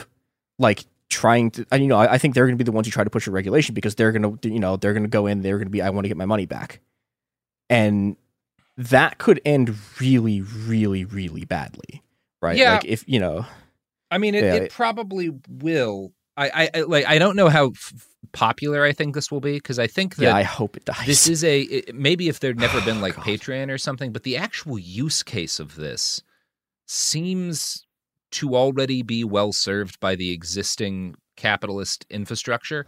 Like Yeah. people I think more people wanted back a creator's Patreon than they want to like own pieces of a person's time and earning potential. Like I that that seems like a more niche and weird desire to people than just like, oh yeah, these guys make a video I like every week, so I'll throw them three dollars. Well, I think I think the difference though is that Patreon money gets you money from normal people. This gets you money from like tech bros, and that yeah, Yeah, that, that's that- always what that NFTs. is the yeah, difference. NFTs are yeah, it's it's a eh grift designed to get money from those and that's people. I want to dive back into this Atlantic article because it's so bad in such a comprehensive way that I think it deserves analysis. That's what what put a pin in what you said, but I want to start with like how the person writing this, this Rex motherfucker, like his his concept of the the history of the internet, um, because it's completely wrong. Quote. We're on the precipice of the third era of the web. The web's first era was about information flowing freely. Think Google giving you access to the world's knowledge. Most of us were passive consumers in this era. The second era was the social web Facebook, Instagram, Twitter. People began to create their own content, and that content became the lifeblood of the big platforms. We became active participants, but the platforms devoured all the profits. The promise of the internet was to erase the gatekeepers. Instead of waiting for a record label to sign you, you could share your music on Spotify. Instead of asking a publication to share your words, you could tweet. Instead of being tapped by a studio exec, you could become a YouTuber. But what happened is that these platforms became the new gatekeepers. The third era of the web is about righting the ship. Social capital becomes economic capital. Value no longer accumulates to brokers and intermediaries. That's number one completely wrong. For one thing, yeah. the first era of the internet, I would say, was about the idea that information should flow freely, and Google came in like a decade or more into that period. Yes. Like I had been on the internet five years before Google hopped into that shit, and Google was actually the start of of the end of that period. Um, and it's it's the idea that like the social web was people creating their own content. Most of the social web's initial capital and like all of its initial money came from taking content that people were being paid to make on legacy platforms that had existed before social media, taking that content, putting it on social media, and then monetizing that without paying money back to the people who had made the content. The money in social media did not initially come from people making their own content in the way that they mean it. Like, yeah, you at College Humor or whatever uh, uh, were making your own content and sharing it on social media, but you'd been doing that before social media. Social media just actually made it less profitable eventually. Like, the way he summarizes this is so wrong because what the social web actually did, and the other thing I'd argue is that the first era of the internet, the like early days when things are happening on like forums and, and weird little Angelfire websites and like even MySpace, um, which I think is kind MySpace kind of straddles the first and, and second eras. Uh, that was fu- fundamentally much more an era of people creating their own content. because the the lifeblood of uh, uh, social media today isn't people really making their own content; it's people reacting to content that other people made. Um, and again, it just shows the fact that he's he's summarizing it this way in a way that I think is so wrong uh, and inaccurate to how things actually developed uh, is is characteristic of his attitude towards this stuff where he's kind of seeing the only real meaningful evolutions in in in the internet through the corporations that monetized it um which is just telling of like how this guy actually sees the way the internet has developed and you will not be surprised to know uh, this motherfucker is an investor at Index Ventures. Um, Yeah. yeah, like he's he's he's a guy whose business is capitalizing things. Um, and so that's the only way he sees the development of the internet, Well- even though that's not the accurate way of looking at how the internet evolved. And I, I think I think that there's one more really important thing that he leaves Mm-hmm. out here, which is that because you know th- like we're talking oh this is the third age of the internet like no the third age of the internet started like I don't know the, the mid to early mid 2010s when yeah, I would say when GamerGate hit is when I would I would. Yeah, I mean it's going to be a little off either It, dep- way. it depends what you it depends what you mean by age.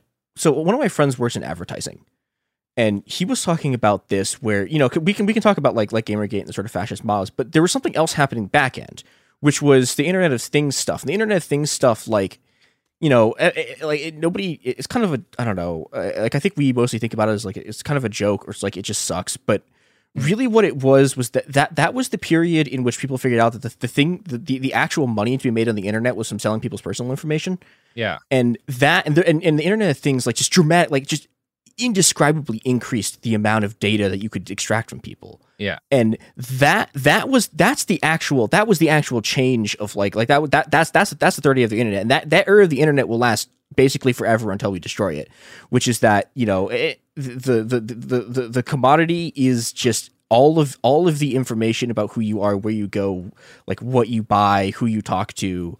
Mm-hmm. That just being sold off to to advertisers is you know the thing that he's very very carefully not talking about and instead focusing on oh it was users Yeah. creating content. And it's like no they the internet's like just they, they they sold spying on the entire world Yeah, and it, I, I think there's there's two good ways to di- to divide the internet into ages, and the ages would be slightly different each way. One is kind of how you're doing it, is it, the way in which it was monetized, right?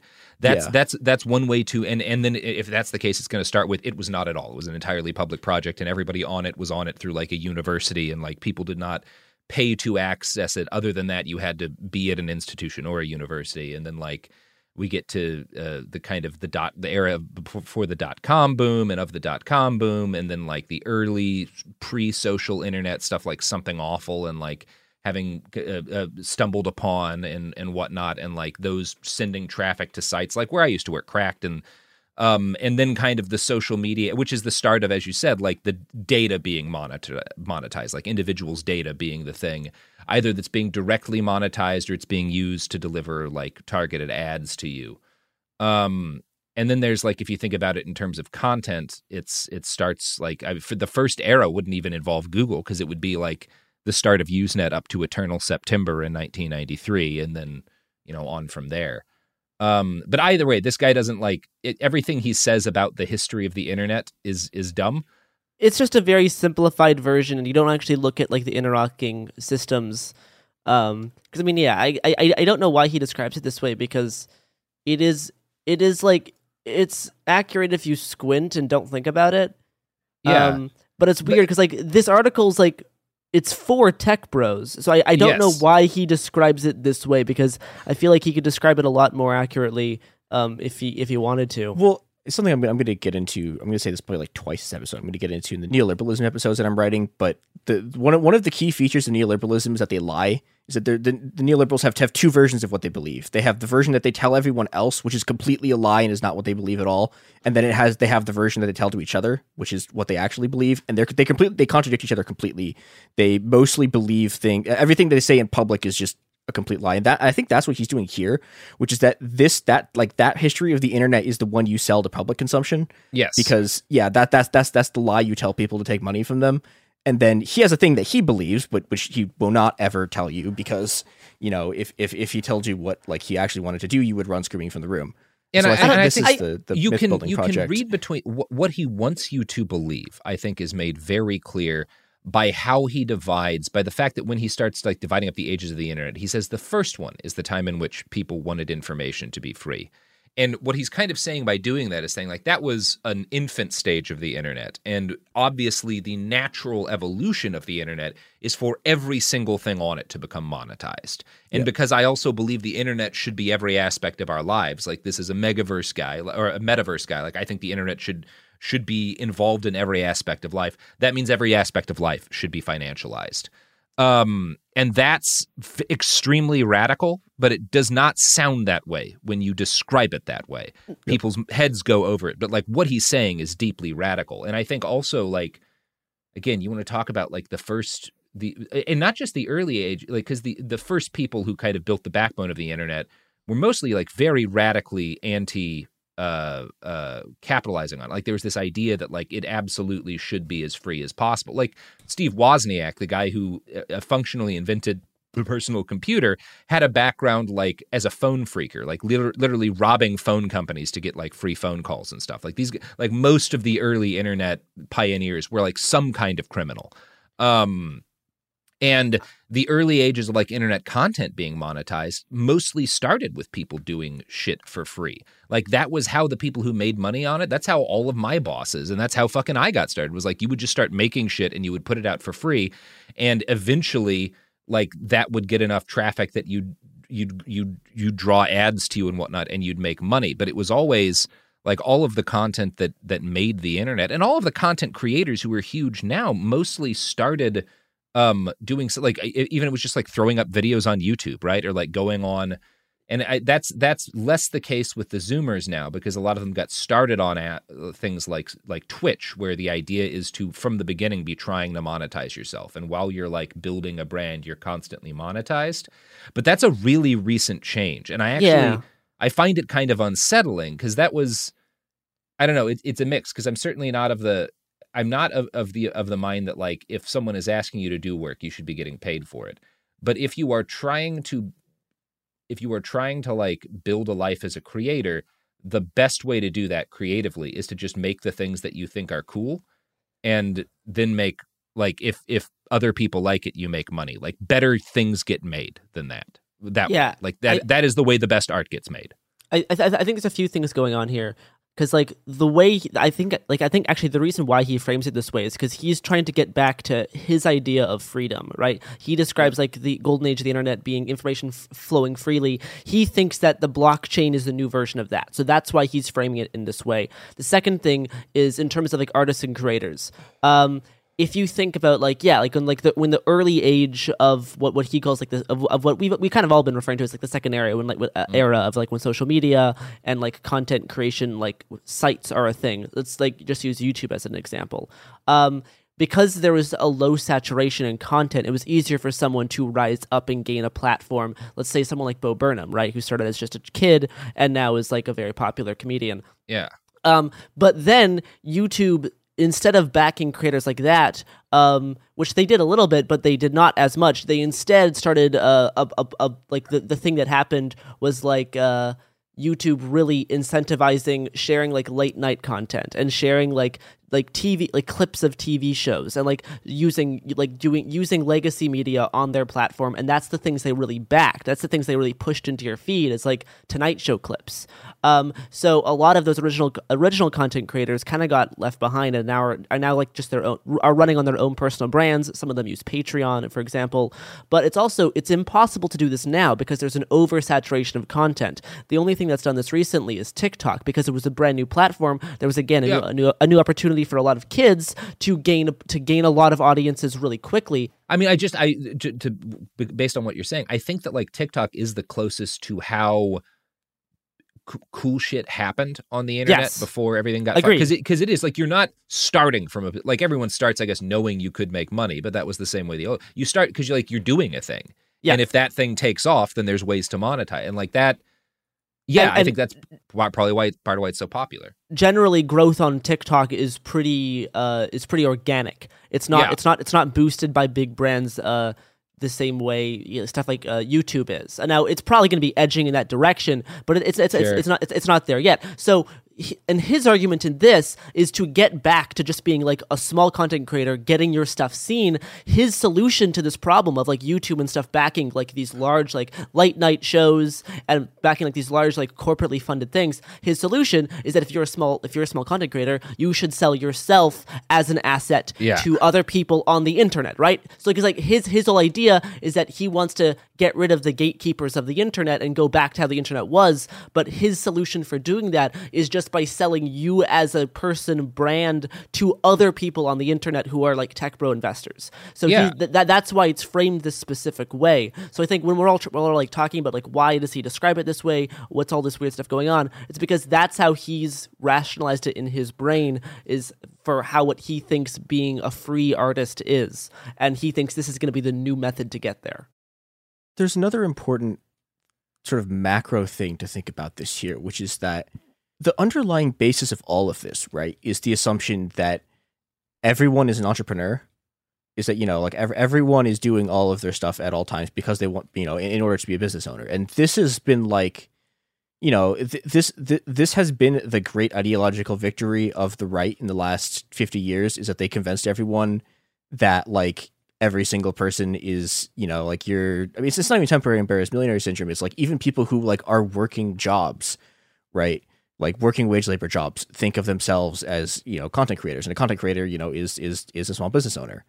And this has an immensely coercive uh, well i mean coercive too but corrosive effect on you know anyone working together to do something because you know oh you- you're not you're not you're not a worker. You're just like you're a content creator. You're you know you're a small business owner. You're like you know you, you what and, and and that's you know this this is a very long running thing that a bunch of incredibly powerful people have been trying to do really since like i mean arguably like the 30s but the, the the complete success of that and the way that you know they're they're they're selling exactly the same thing that they were selling in like the 80s but now it's this like you know you're trying to get people to do it to themselves and also they throw all of this like sort of te- nonsense tech jargon at you to get you to sort of like stop looking at the fact that this is just sort of you know this is this is this is just the the new even worse version of everyone being a worker who thinks that they're like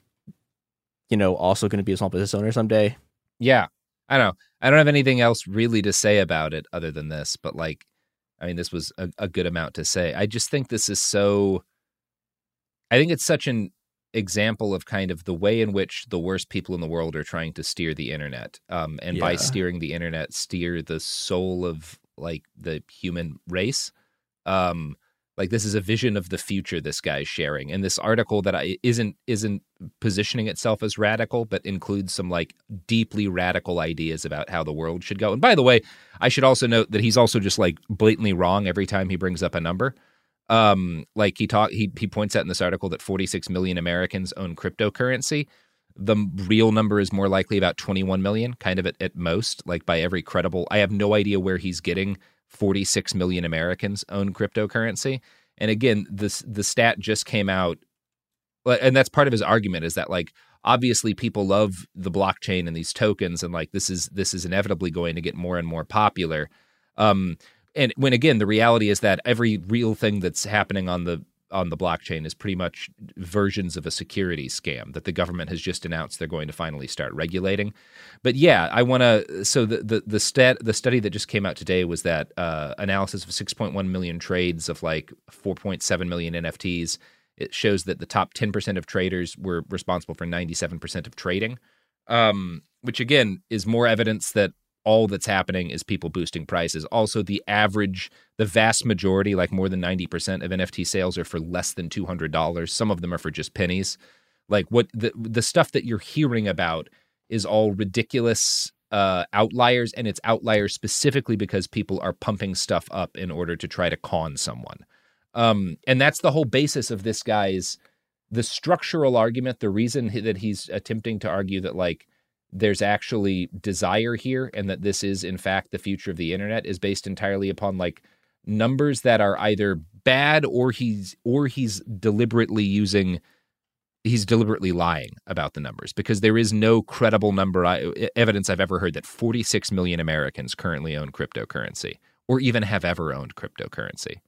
Yeah, and I think Um, uh, the other kind of nail in the coffin for this idea, and why I don't think it's going to catch on the same way these guys think it think it does, and this is something he acknowledges in the article, is like not a lot of people know how the stock exchange works. Like very like he, he he says, I think it's like I don't know, like he I I forget the, what number he says, but um but he, he says like not not tons of people actually use or know what the stock stock exchange is, um and the reason why Patreon was so successful and why it's so useful for content creators is because it's a very intuitive system. It's very clear how it works. It's clear what you're doing. There's no really questions about where your money's going or what's happening. This I don't think this is ever I don't think this whole personal investment thing is ever going to actually go off because people don't understand what the blockchain is and it's too much work to explain it to them. Um, yep. And just because of how much work it is to wrap your mind around, like, so where is my money going? What do I have to set up? How does that work? That's way too much of a headache because in order for this to actually work, you need to, this to break out of the tech bro bubble, or else this is just going to be this small tech bro thing of people handing over the same $100 to all their friends in a circle, Yeah. um, which is what it is currently. And I, in order to break out of that circle, they need to get, you know, your grandmother to, to learn what crypto is and how blockchains work and that's not going to happen. Um, so I think that is the one other nail in the coffin for this type of idea. Is like Patreon is easy. Patreon makes sense. This thing it is not nearly as intuitive for supporting a YouTuber you like. Yeah. Oh, okay, cool. I actually found evidence on where that 46 million Americans number comes from. Yeah, so basically, number one, I found like a, a fucking crypto news source pointing out that like when uh, people started tweeting that 46 million Americans is based on a study, which we'll talk about in a second. But like when people started tweeting about this, like the immediate response uh, in the Bitcoin subreddit was like, "Well, that's not fucking possible." Uh, like one of the people in, in the Bitcoin subreddit said, "Sounds very high. I don't know a single person who owns it." And this says one in six or seven people own it.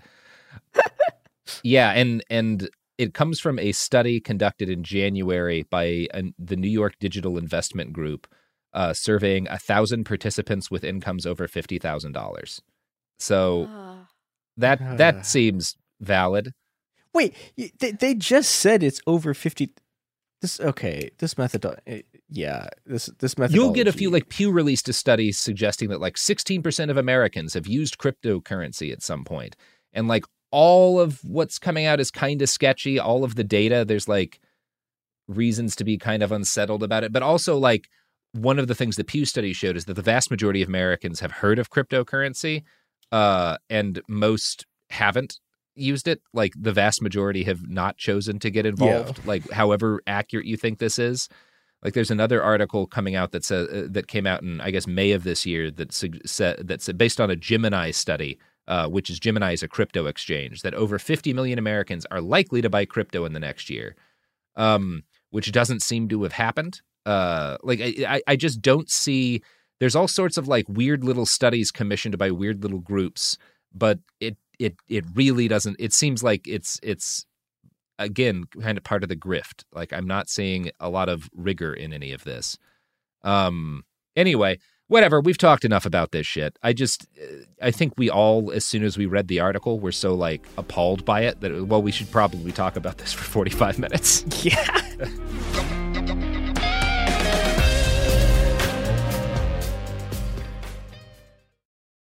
Enjoy all your favorite sports like never before at BetMGM. Signing up and playing is so easy. Simply sign up using code Buckeye and receive up to $1,500 back in bonus bets if you don't win your first bet. When you register with BetMGM, you can get instant access to a variety of parlay selection features, live betting options, and the best daily promotions in the business. And with BetMGM at your fingertips, every play and every game matter more than ever. Place your money line, prop, and parlay bets with the king of sportsbooks today. Sign up using code Buckeye and receive up to $1,500 back in bonus bets if you don't win your first bet. That's right, up to $1,500. Again, sign up using code Buckeye and receive up to $1,500 back in bonus bets if you don't win your first bet. BetMGM and GameSense remind you to play responsibly. 21 plus and present in Ohio. Subject to eligibility requirements. Rewards are non-withdrawable bonus bets that expire in seven days. Gambling problem? Call 1-800-GAMBLER in partnership with MGM Northfield Park. That's 1-800-GAMBLER.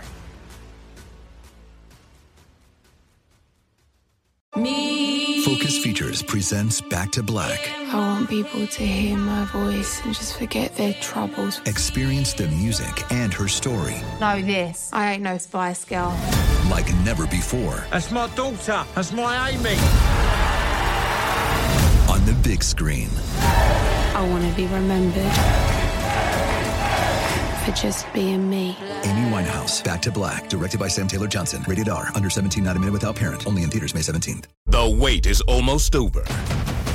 Get ready for the 2024 NFL season as the full schedule is announced. Every rivalry, every rematch, every rookie debut, every game revealed. The 2024 NFL schedule release, presented by Verizon, coming in May. Live on NFL Network, E ESPN2, and streaming on NFL Plus. Terms and conditions apply to NFL Plus. Visit NFL.com slash schedule release to learn more. This is Raquel Willis from Queer Chronicles. Right now, there are close to 500 anti LGBTQ plus bills in state legislatures across the country. Lambda Legal is leading the charge against these hateful bills that target mostly trans and non binary people. You can fight discrimination and help write the next chapter of Lambda Legal history. To learn more about their open cases and to donate, visit lambdalegal.org. That's lambdalegal.org.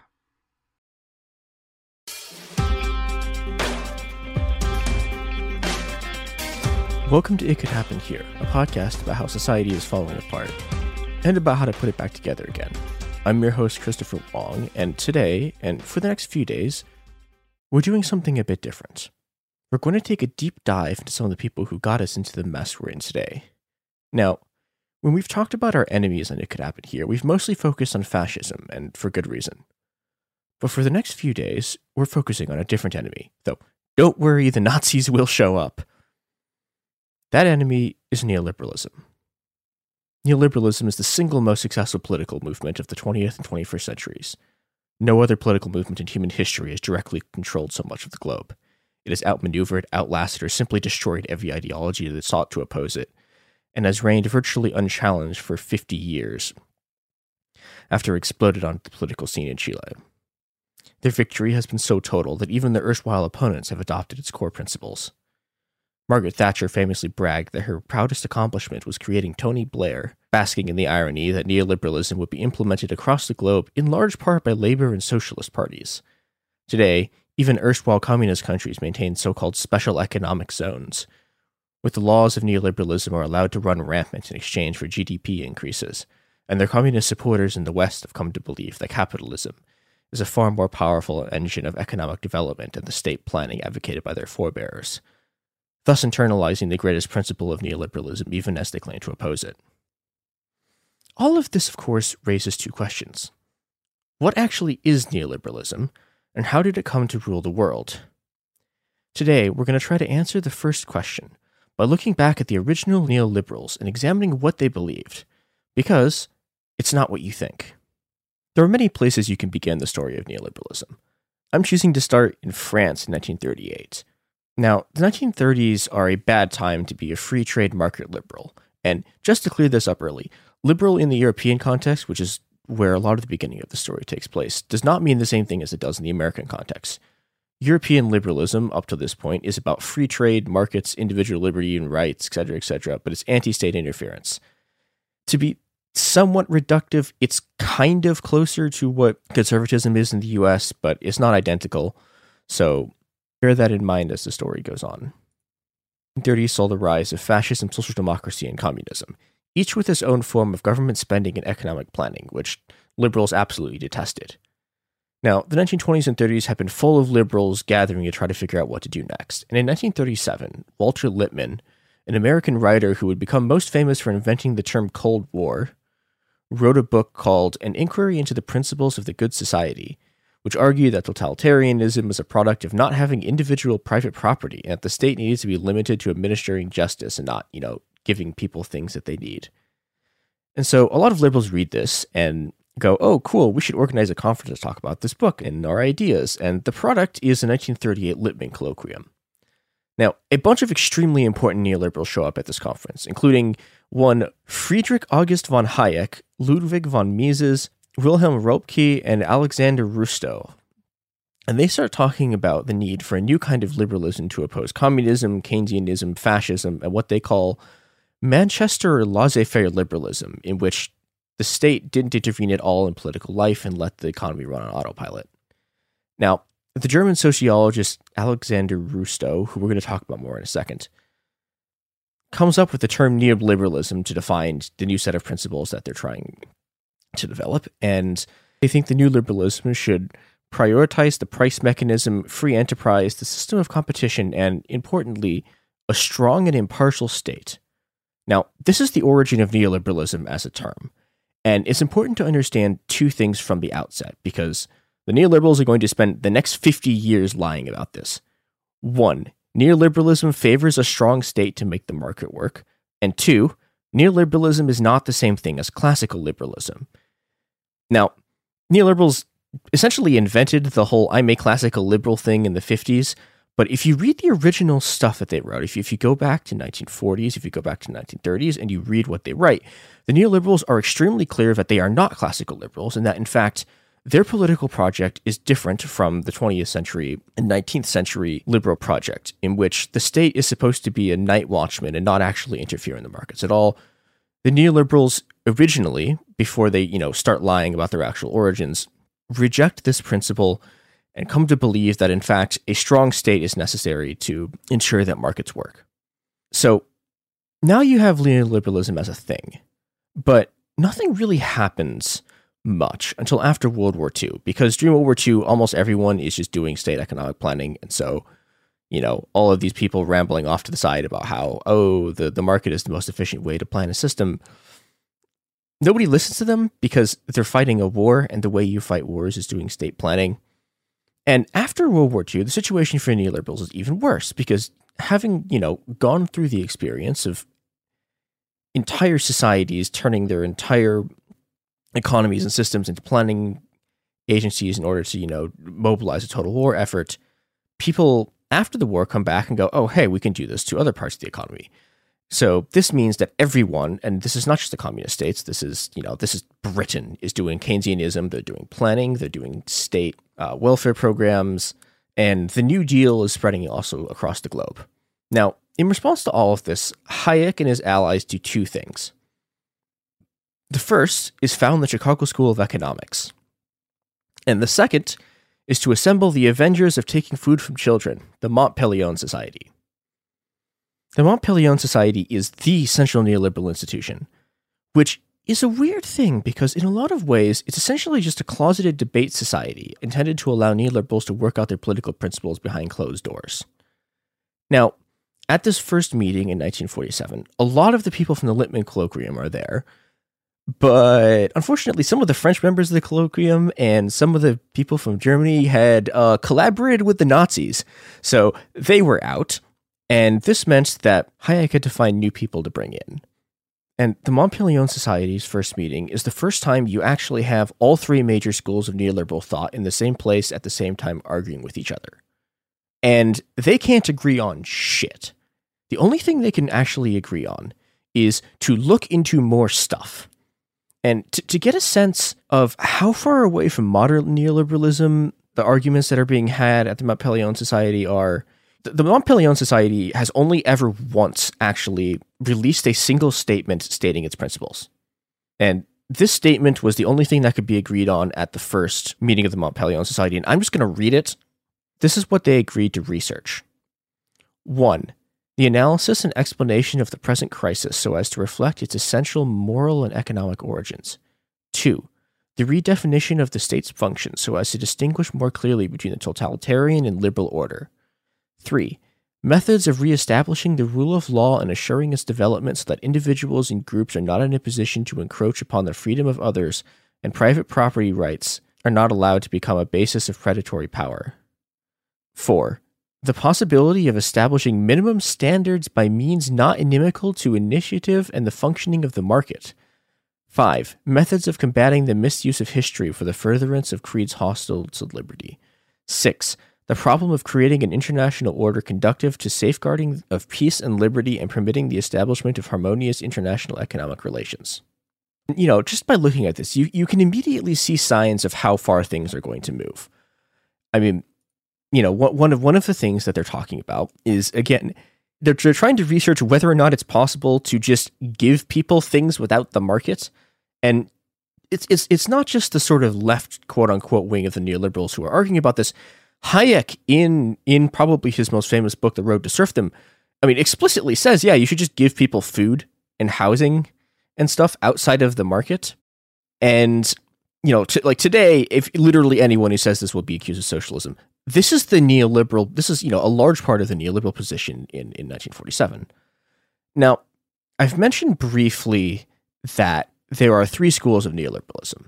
And we're going to spend some time looking at them because people have a tendency to look at neoliberalism and assume that, oh, it's it's it's just the Chicago School of Economics, you know, which is the, the neoclassical school. Its most famous member is Milton Friedman. And it's true that, that the Chicago School are neoliberals. But, and, and this is critical, there's other intellectual schools involved in here. And it's not just it's not just economists. Neoliberalism from the beginning is a multidisciplinary international project. You have lawyers, you have political scientists, you have journalists, you have philosophers, you have anthropologists, and the product of this is something is an ideology and a philosophy that is much deeper, much richer, and much more dangerous than just Chicago School alone. The second of the major schools is the Austrian school, which is led by Ludwig von Mises and Hayek. And maybe most importantly, but least well known, the third school that we're actually going to be talking about today is the German Ordo Liberals, led by Alexander Rustow, who again invented determinate liberalism, and Wilhelm Röpke, who almost no one has ever heard of, but are incredibly important. And I'm gonna I'm gonna insert a disclaimer here before I get yelled at by by nerds. Yes, I'm aware of the public choice theorists at the Virginia School. I am also aware of a group of the neoliberals who's called the Geneva School, even though they're just regular order liberals. And there's also the rump of the neo institutionalists. Um, I don't care about them because they're not relevant to this story. Please do not yell at me on Twitter. Now, these people have wildly divergent beliefs. And so I'm going to do my best to do one sentence summaries of what these people believe. So, the Chicago School of Neoclassical Economics. Humans are all knowing, calculating gods, rationally optimizing their behavior to get the most out of every single hum- interaction they engage in to maximize the utility, the product of this infinite freedom to choose economic equilibrium. The Austrian school. Humans are pig ignorant fucks who know literally nothing and therefore must be made to bow down to the ever changing disequilibrium of the market, which is the only thing that can actually process information. Ordoliberalism. The markets won't create or balance itself because these uncultured proletarian swine keep asking for raises instead of focusing on the magic of the family, so we have to use the state and laws to force people and companies to do competition. And these are obviously somewhat comical summaries of it, but these are very, very different conceptions of what it is to be a human, of whether the market occurs naturally or not, of what the market actually is. Is it a product? Is, is, is it an object in and of itself? Is it a product? Is it just an inevitable product of humans doing whatever humans do? And this is part of the reason why it's it was almost impossible to get the original neoliberals to agree on anything. But this is actually one of the strengths of the neoliberal project. The project only works because it uses the products of all three branches. You have neoclassical attacks on the welfare state, Austrian attacks on central planning, and order liberal theories of the state and sort of cultural and the non-economic nature of markets. And you know, when one school essentially fails as an explanation for something, they can jump to another school. And this gives them a very wide range of ability to move between crises and move between people attacking any of the individual schools because they can simply pull out another set of theories. So, I'm going to talk a little bit more about each of the schools. And we're going to start with the Chicago School because, again, it's the most famous and because I I think there's a there's another very interesting story here into how the Chicago School changed from its origins. So, one of the people who was supposed to be a founding member of the Chicago School was a man named Henry Simons. And Simons is unlike the rest of the Chicago School because he actually believes in things. So, I'm, I'm going to read a couple of quotes from him. Thus, the great enemy of democracy is monopoly in all its forms. Gigantic corporate trade associations and other agencies for price control, trade unions, or in general, organization and concentration of power within functional classes. Um, here's another one. A monopolist is an implicit thief because his possession of market power leads to the exchange of commodities at prices that do not reflect underlying social scarcities. And you know, you you can see this sort of one, of one of the classic neoliberal arguments, which is that okay, so you have you you have the market, the market is efficient, and trade unions get in the way of the market because they're a monopoly.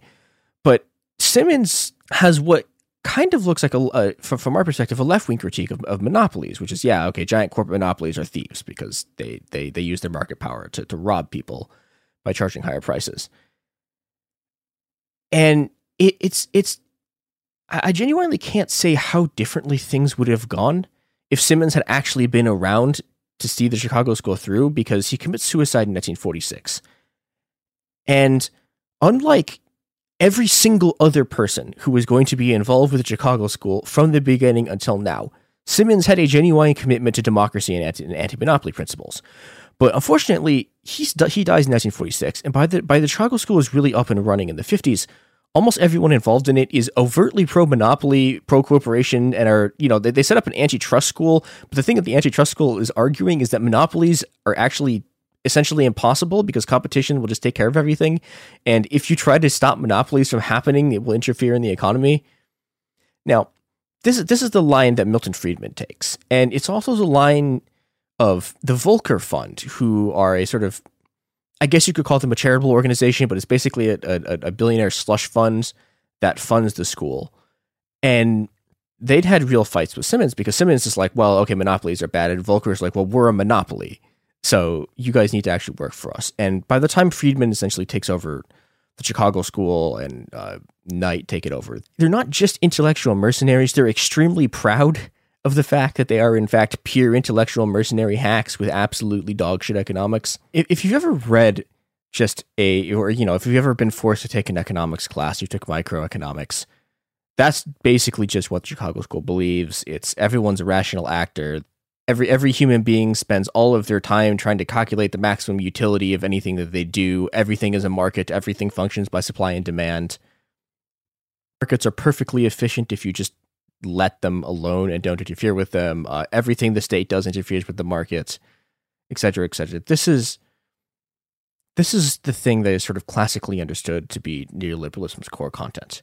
But it's extremely important to understand that these are not the only neoliberals. And in fact, not only are these not the only neoliberals, this set of political principles, to a large extent, is not what the neoliberals actually believe. This kind of stuff is essentially what they feed the rubes. Small states, taxes bad, regulation bad. Everything is a market and has always been a market, and all human interactions will inevitably produce markets. But to understand what neoliberals actually believe, we need to talk about the order liberals. Now, the, the two most important order liberals are Wilhelm Röpke and W. W. Rustow, who were both exiles during the Nazi regime. Now, a lot of the other order liberals who uh, stayed in Nazi Germany collaborated with the Nazi regime, which is something that's kind of just overlooked and brushed to the side when people write about them. But Röpke and Rustow's status as people who, you know, fled the Nazis gives them a kind of social cachet that their colleagues don't have, and they become extremely important. Now, in some ways, the order liberals could be considered the left wing of of the neoliberals. They are significantly less harsh on the welfare state than other forms of neoliberalism, and this is in large part because the order liberals are the first neoliberals to ever actually hold any power. And I, I, think people, most people tend to think that the first time neoliberalism was ever implemented was Chile, but that's not really true. The order liberals are actually very powerful in in 1950s Germany. Now, the problem they face is that the left is powerful enough in 1950s Germany that they cannot actually just completely eliminate the welfare state. So their solution is to create this thing called the social market. And the order liberals get accused of like being crypto socialists by a lot of the other neoliberals, but that's not really what's going on. The very important thing about the order liberals is that unlike the Chicago School, they're not economists both Röpke and Rustow are social scientists. Rustow's a, a sociologist.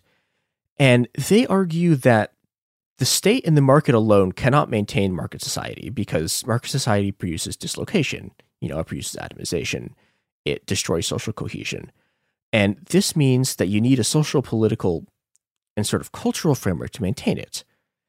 And their major focus is on providing stability and security for the working class and a new sense of sort of identity and cultural cohesion. Because I think if the working class is essentially left to itself, it will create massification, cultural decay, and eventually the working class will turn into the proletariat, and that will give you either, either communism or fascism. The order liberals believe that there's there's there's a kind of natural hierarchical order that they're trying to preserve, and that this is essentially what ordo means. It, it means literally order, which accords with the essence of humans. This means an order in which proportioned measure and balance exist. Now, they have a few ways that they're going to do this. Ropke is obsessed with something called structural policy. And stru- structural policy is basically the argument that the conditions for markets have to be specifically created. And again, they're not just economic conditions, they're social conditions. And th- this is fused with Rustow's Vital Politique, which is essentially about the, the, the power of anthropological and human aspects of culture and politics that are beyond the forces of production that they think are vital to sort of the functioning of society. And part of what they're doing here is that they want to give some people a cultural thing to focus on, so they stop talking about like wages and welfare and who owns production. But the combination of, of vital politique and structural policy gets you order liberalism. So nominally they focus on individuals, but really what they're focusing on as the family as this quote unquote decentralized engine of economic capitalism with small businesses and hopefully small family farms as a sort of apolitical social support base for capitalism, which they're, they're, they're going to promote and set against the radicalism of the sort of industrial proletariat. And th- this this sort of middle class that they're aspiring to build is extremely important for a number of reasons. Partially as a way to diffuse working class tension, partially as a way to sort of offer workers something to aspire to, and partly as a way to fuse the sort of traditional natural hierarchy with conceptions of meritocracy. Now, Ropke in particular also begins to look for systems outside of just the democratic state to sort of create this legal apparatus that the neoliberals want to use to impose markets. And this is extremely important because a lot of where neoliberalism winds up coming from is not from national governments, it's from this sort of international bureaucracy. It's from the IMF, it's from the World Bank, it's from the World Trade Organization. And those groups are controlled by, by neoliberal lawyers. And Ropke is the person who essentially first has this idea. Now, the goal of using these international legal institutions as a way of creating law, the laws to sort of enforce neoliberalism is using it as a way to sort of get around democracy. And I'm going to read this quote from Ropke because, oh boy, does he absolutely not believe in freedom and democracy in the way that uh, he and everyone else talks about publicly. It is possible that, in my opinion of the strong state, I am even more fascist fascistischer than you yourself, because I would indeed like to see all economic policy decisions concentrated in the hand of a fully independent and vigorous state weakened by no pluralist authorities of a corporatist kind. I see the strength of the state in the intensity, not extensiveness, of its economic policies. How the constitutional legal structure of such a state should be designed is a question in and of itself for which I have no patent receipt to offer. I share your opinion that the old formulas of parliamentary democracy have proven themselves useless. People must get used to the fact that there is also a presidential, authoritarian, even, yes, horrible thing to say, dictatorial democracy. So, what he's saying there is that he's, he's, he's, he's sending a letter to one of his friends and he's going, Yeah, I'm, I'm even more fascist than you are. I think that democracy is actually a threat to the market and that in order to avoid authoritarian democracy, we should in fact concentrate all economic decision making power in a in, in the hands of a narrow elite in a strong state, which is, you know, the opposite of everything that neoliberals openly claim to be supporting, but behind closed doors, and we will get into more of this in a second, this is what they actually believe. Now, Ropke is somewhat unique among neoliberals in that he is racist by neoliberal standards. He's just enormously, incredibly racist. So, for example, he's he's a a massive apartheid dude.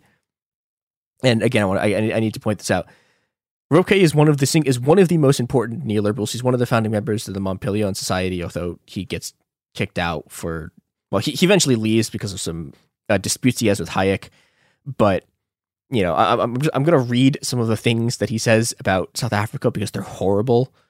Quote: The South African Negro is not only a man of an utterly different race, but at the same time stems from a completely different type and level of civilization. He also calls ending apartheid quote national suicide, and you know, so he starts saying this stuff, and the other neoliberals are like, dude, what the fuck?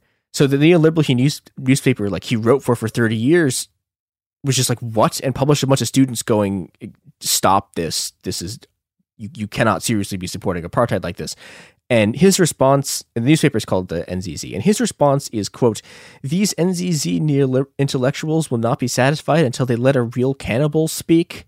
Now ropke is one of his uh, friends another mps member named hunold so hayek looks at ropke's support for apartheid and is like what the fuck? Like no absolutely not. Like this is horrible. Why why are you doing this? You know, to to to Hayek's credit, that this this is the extent of the credit I will give Hayek in this episode is that he looks at just the, the open overt racism of Ropke and is like, no. And when when he does this, uh, friend Hunold says that Hayek quote now advocates one man one vote and race mixing. Now you can see a lot of things here about Ropke that are extremely scary, and one of those things is that the, the, the language that he's speaking, this uh, uh, the West is committing national suicide, uh, clash of civilizations, race war stuff. You know, this is this is essentially the the. I mean, literally, the national suicide thing is what white nationalists say today. And Ropke is, in a lot of ways, a white nationalist. He's just sort of a German one.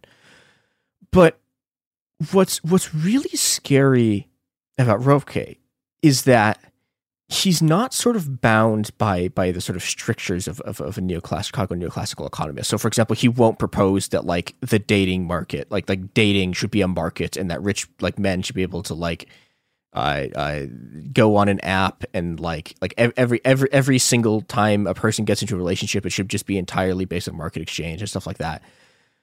Because you know he doesn't think like an economist; he thinks about cultural factors. He thinks about sort of social factors. But he also he's cracked the code for how neoliberalism is going to be implemented. The, the way you do neoliberalism is neoliberalism plus racism. And he realizes that you you need a you know neoliberalism's actual sort of policies, right, will cause atomization, will cause social dislocation, will cause the the existing social structures of society to sort of implode. And he realizes that in order to get this to work, you need you need a spiritual base. You need some kind of new thing that you can use to to to, to sort of bring all these people together. And he picks Catholicism, which doesn't work because I mean there's a number of reasons for this. But you know, partially it's too early, partially it's because he picks Catholicism and not evangelicalism. But this is how the neoliberals are eventually going to take power by you know aligning themselves with the evangelicals who promise to solve the atomization they're creating with you know religion and family and the patriarchy and he figures this out in like the 60s but it was just you know like 20 years before the rest of the neoliberals figured out. Now there's the uh, he also Ropke has like a bunch of very similar stuff that he thinks about this about Rhodesia.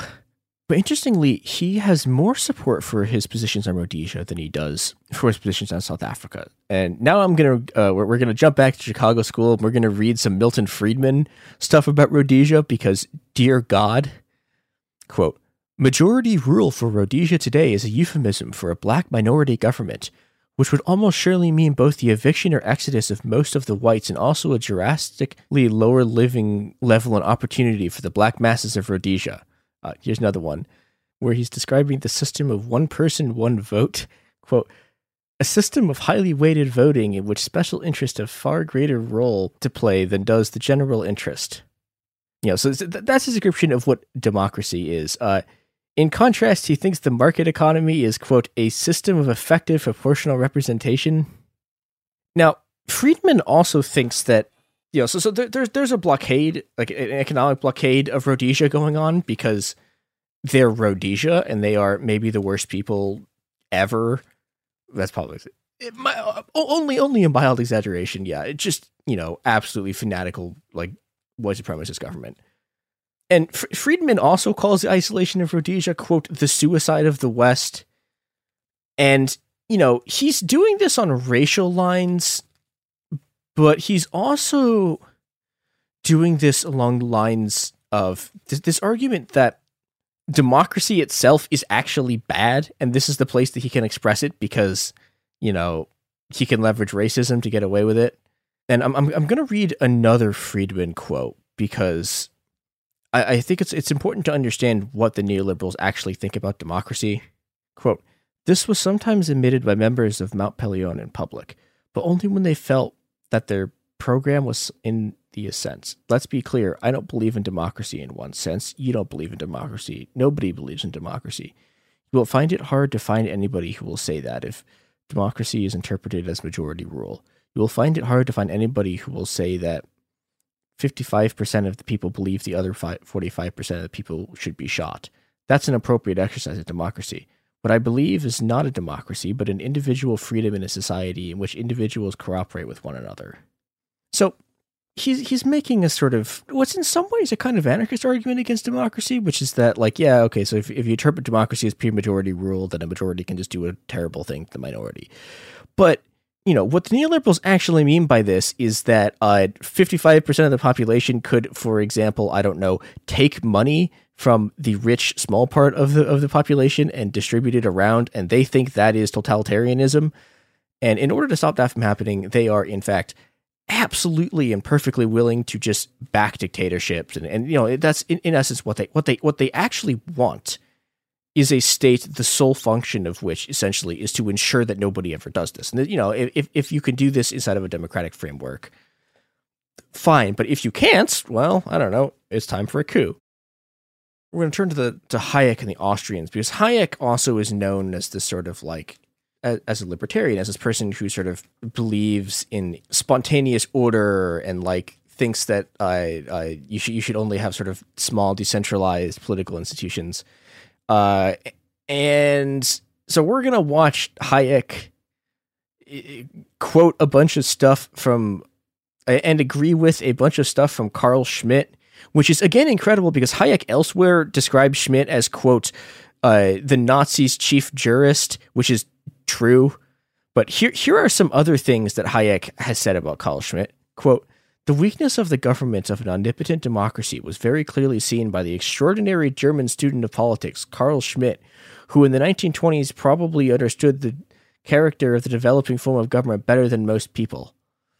And you know, Hayek believes a lot of the same things that Schmitt does. So, you know, one of them the things that Schmitt is like big on is that liberalism and democracy are opposite things. And Hayek also believes this. And okay, so so I'm, I'm gonna read I'm gonna read some Schmitt and then I'm gonna read some Hayek, and they're gonna be saying the same thing.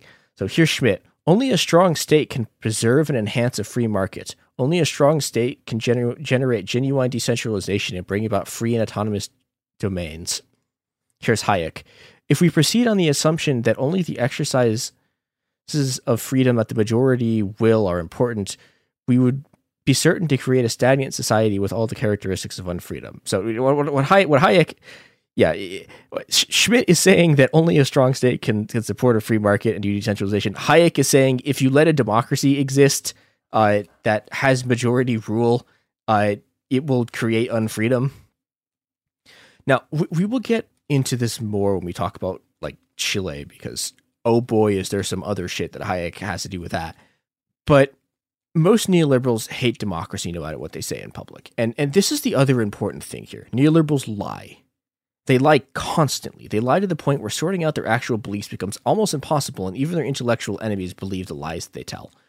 What most people think the neoliberals believe is that, you know, they want a small government and liberty in an unregulated market that will occur naturally through spontaneous order because it's human nature to want to truck and barter and rationally calculate things. And the neoliberals don't believe any of this. This is just what they tell to the rubes. What, what they actually want is a large and powerful surveillance and legal state and a massive bureaucracy to enforce essentially pro corporate policies at gunpoint.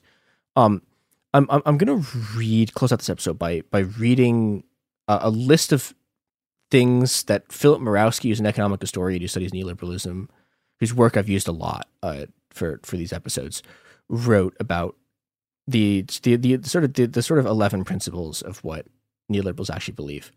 One, Free markets do not occur naturally. They must be actively constructed through political organizing. Two, the market is an information processor and the most efficient one possible, more efficient than any government or any single human being could be. Truth can only be validated by the market. Three, market society is, and therefore should be, the natural and inexorable state of humankind. The political goal of neoliberals is not to destroy the state, but to take control of it and to redefine its structure and function in order to create and maintain the market friendly culture. 5. There is no contradiction between public politics, citizen, and private market entrepreneur consumer, because the latter does and should eclipse the former. 6. The most important virtue, more important than justice or anything else, is freedom, defined negatively as freedom to choose. Most importantly, defined as the freedom to acquiesce to the imperatives of the market. 7. Capital has a natural right to flow freely across national borders. 8. Inequality of resources, income, wealth, and even political rights is a good thing. It promotes productivity because people envy the rich and emulate them. People who complain about inequality are either sore looters or old fogies who need to get hip to the way things work nowadays. 9. Corporations can do no wrong. By definition, competition will take care of all problems, including any tendency monopoly. 10. The market, engineered and promoted by neoliberal experts, can always provide a solution to the problems seemingly endlessly caused by the market in the first place. There's always an app for that. 11.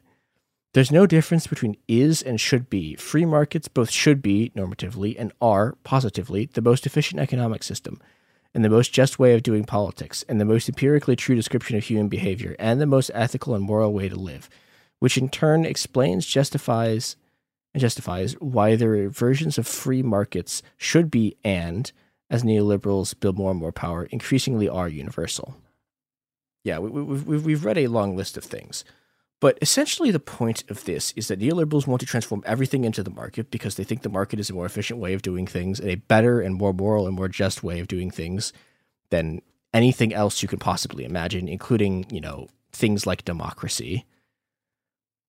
And, you know, and any problem the system like produces will be solved by the system. Now, th- this is this is an incredibly radical political program in a lot of ways in that it well you know, you, you can you can you can argue whether it's a radical or a reactionary program. I mean, I think I think it's a, it's a deeply reactionary one in some ways, but it is a is a program that is vastly different than anything else that has come before it.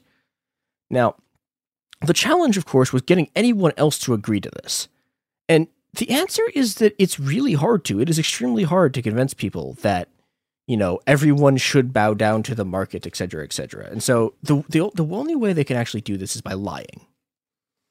Now, as, as Mirowski describes, the neoliberals operate an incredibly sophisticated intellectual and political network that forms a sort of Matryoshka doll, with Mont Pelerin Society at its center, and an ever expanding group of more and less specialized think tanks as the shell layers. So in this way, they, they, they mirror the vanguard structure and sort of front group networks of their communist opponents, but they have significantly better financial backing, and this means that you know they can run the American Enterprise Institute and uh, you know with, with with copious amounts of Koch money they can run this entire enormous network of think tanks that allow them to sort of act as a government in waiting.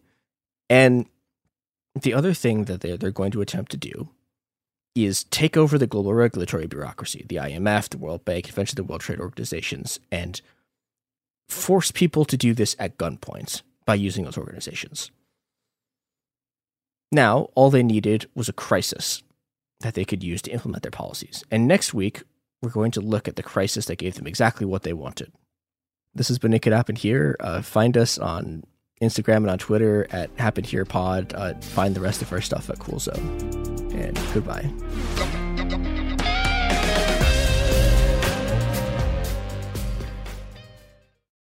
Enjoy all your favorite sports like never before at BetMGM. Signing up and playing is so easy. Simply sign up using code Buckeye and receive up to $1,500 back in bonus bets if you don't win your first bet. When you register with BetMGM, you can get instant access to a variety of parlay selection features, live betting options, and the best daily promotions in the business. And with BetMGM at your fingertips, every play and every game matter more than ever. Place your money line, prop, and parlay bets with the king of sportsbooks today. Sign up using code Buckeye and receive up to $1,500 back in bonus bets if you don't win your first bet. That's right, up to $1,500. Again, sign up using code Buckeye and receive up to $1,500 back in bonus bets if you don't win your first bet. BetMGM and GameSense remind you to play responsibly. 21 plus and present in Ohio, subject to eligibility requirements. Rewards are non-withdrawable bonus bets that expire in seven days. Gambling problem? Call 1-800-GAMBLER in partnership with MGM Northfield Park. That's 1-800-GAMBLER.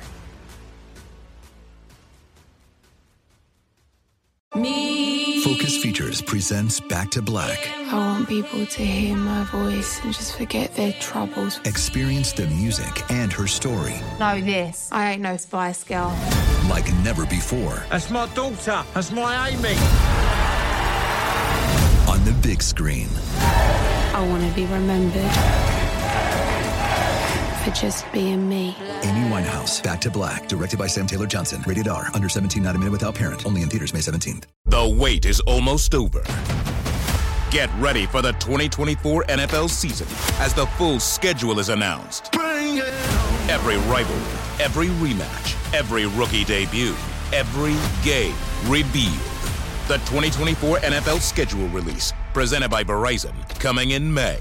Live on NFL Network, E ESPN2, and streaming on NFL Plus. Terms and conditions apply to NFL Plus. Visit NFL.com slash schedule release to learn more. This is Raquel Willis from Queer Chronicles. Right now, there are close to 500 anti LGBTQ plus bills in state legislatures across the country. Lambda Legal is leading the charge against these hateful bills that target mostly trans and non binary people.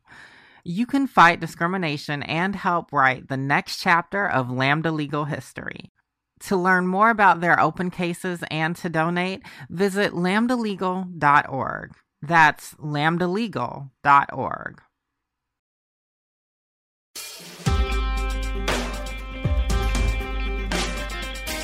What's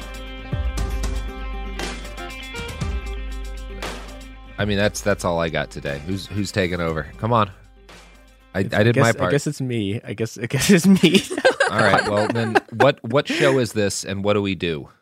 this is it could happen here. We talk about things being bad and also what you can do about them, but this is a this is a things are bad episode and not a what you can do about them episode. Specifically, this is part 2 of what I guess you could call our mini series on neoliberalism. And so, you know, yesterday we talked a lot about who the original neoliberals are. They, they, they have a bit of power in Germany in the 50s, but for the 50s and 60s and up to the 70s, they're kind of nobodies. They're, you know, they're, they're, they're, they have a couple of think tanks, but they're kind of, they're kind of just siloed off in the corner and they yell at people and people kind of ignore them. And what they're waiting for essentially is the right crisis.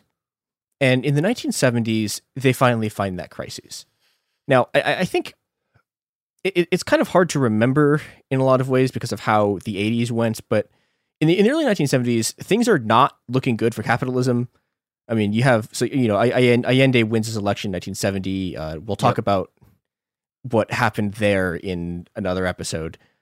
But, you know, it, it's it's not just that. In, in, in 1940, uh, 1974, well, so through, through the, the whole early- early 1970s, uh, Amilcar Cabral is just absolutely annihilating the Portuguese army, and he, you know, he he wins. He fights one of like one of history's greatest guerrilla wars, and this basically destroys the entire Portuguese state and causes the Carnation Carnation Revolution. The Portuguese colonies get free. The Derg takes power in Ethiopia, and then 1975, the North Vietnam just wins the like the war in Vietnam, and now you know the product of this is that Cambodia falls, Laos falls. There's now there's five socialist states in East and East Asia, in Southeast Asia, and you know also Mongolia, but nobody really cares about them. And as as all of this is happening, as these sort of as the anti-colonial armies are sort of marching their way through the world, there's an enormous economic crisis, and you know, I mean, there, there's a lot of things happening at the same time. One of the ones I think is probably the thing, the thing that people remember the most is there's just unbelievable inflation, and you know, and and economic growth starts to slow down. Although, some, something I think that we do need to keep in mind is that when I say economic growth slows, so economic growth from like from 1967, uh, 1969 to 1979 is about 3.2 percent. Um, from 2000 to 2007, it was 2.3 percent in the U.S. And so, you know, when, when when I say there's an economic crisis going on here, like economic growth in the 70s is better than any decade since, but it's still considered the crisis decade because there's much inflation and you know, everyone has their own theory as to why this is happening because the the the sort of Keynesians who who've been in power, whose thing is, oh well, we can, you know, if, if there's ever an economic crisis, we can sort of we can spend money, and that you know, then the government spending money will drag everyone out of the crisis. But in Keynesian theory, like there's not supposed to be inflation if like if if unemployment is increasing and there's an economic crisis, there's not supposed to be inflation, and suddenly there's both. And so the Keynesians have nothing, and they're sort of just running around like just with like basically like chickens with their head cut off, going, "Oh God, we have no idea what's happening. We don't know what's happening." And so in, into this gap steps a bunch of weirdos. And so I'm, I'm just gonna I'm gonna go through a few of the theories as to why this crisis happened because I don't know, and I think there's elements of truth in most of the stories, ish, kind of, but you know it, it's this is extremely complicated, and there's still no consensus on it. So I'm I'm gonna start with the most crank which is uh so so the the the the, the Ron Paul people whole thing is yeah uh, every everything went to shit and has been shit ever since because the US abandoned the gold standard.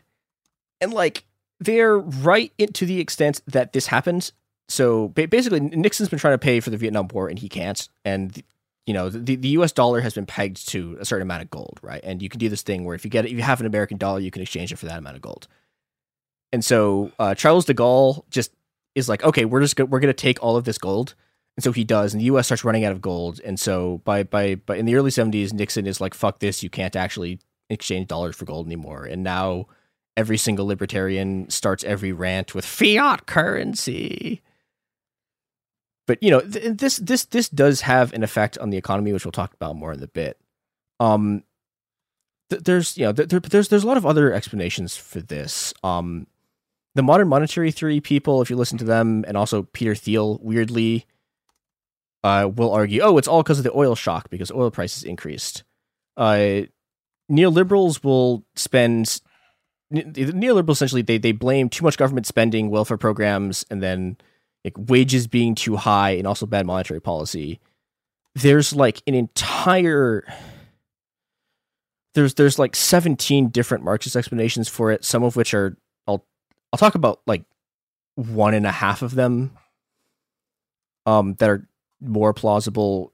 One one of the explanations has to do with how essentially so the other thing that's happening in the 1670s is that minorities and women are entering the workplace and they're you know like actually demanding to be paid the wages that white men have been being paid and corporations essentially just can't afford this. And so you know they, they have two choices. It's either we pay these people actual wages or we just murder everyone and they uh, took the second one. So it's something that that has also been happening through this whole period is that profit rates in manufacturing just keep collapsing. And there, there's there's a whole thing here about some marxist theory stuff but the thing that's important is that that and this this does happen in the 70s is eventually you hit a point where manufacturing growth becomes zero sum. And you know so you, you can have manufacturing growth in one country but you can't have it in another because at, a- at a certain point you're producing too much stuff and people start getting kicked out of the labor process. And this has a bunch of effects. One is it, has, it means you get a bunch of people who are unemployed. And two it means that there's just bunch of money floating around that nobody can actually invest in places and this is you know like all, all of the weird stuff the saudis do is just is basically from this this money. There's whole, there's these whole piles of oil money that are just sitting around that nobody can invest in anything, and that's going to cause you know that that that that, that, that that's going to cause a lot of stuff down the road. But for now, yeah, we'll, we'll talk about the debt crisis as causes sort of next episode. But for now, I'm going to try to pull all of these together and like have something, have a coherent thing that makes sense, which is essentially by, by the end of the 70s profit rates are declining and then nixon pulls you know nixon pulls the dollar off the gold standard. And this causes the value of the dollar to just plunge. And this this is the thing that sets off the 1970s oil crisis so the 1970s oil crisis is weird because it's not an oil crisis Every, everyone looks at the oil crisis and goes oh it's an oil crisis it's a crisis because there wasn't enough oil and it, it's it's not it has nothing to do with that it has literally nothing to do with supply of oil at all what actually happens is that so you, you have OPEC, right? OPEC is this sort of is the alliance of oil producing cartels. Um, and they have this extremely complicated system where they they, they they sell oil to oil companies, and then the oil companies sell that oil. To, they refine it and sell it to you. And they have this incredibly convoluted tax structure on it. And eventually, so the, the oil companies are having an, like the, the price of oil starts to rise, and the oil companies are basically just taking it all of the profit from this. And so OPEC goes, okay, you guys are going to pay taxes, and the oil companies just refuse. And so OPEC just unilaterally just you know, OPEC just unilaterally is like, okay, you guys are going to pay taxes, and we're going to make you pay taxes by inc- by just increasing the price that we sell you oil at. And this gets remembered as like OPEC increasing the price of oil, even though it was literally just them saying you're going to pay taxes.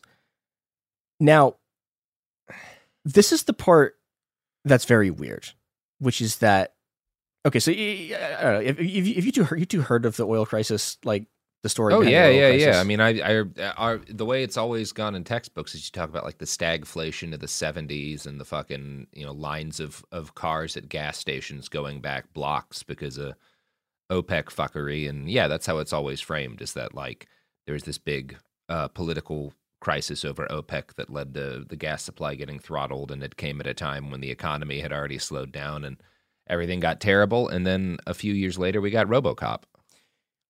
Yeah, well, we, we did get RoboCop, pop, but the, the, the important thing about yeah. the story is that every single thing about that story is wrong. Every part of it. The- well, I mean, the- there were lines at gas stations. Yeah, yeah. I mean, there, there are lines at gas stations, but the lines at the gas stations have literally nothing to do with OPEC. There's just nothing. So on October 16th, 19, 1973, the Arab members of, of OPEC are like, fuck it, we're going to make the oil companies pay more for oil. And then the rest of rest of OPEC follows them. Now, two days later, or is it, yeah, the, the next day, there is a completely unrelated thing to all of this, which is that wh- while, while this is going on, the Yom Kippur War starts. And so e- Egypt and Syria attack Israel, um, like basically attack the Israel occupation forces in their country.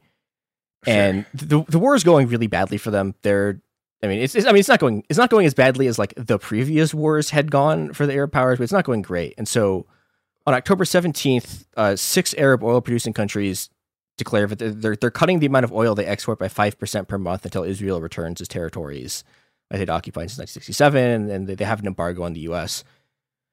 But and this this is the very important part. This has nothing to do with OPEC. This is not OPEC at all.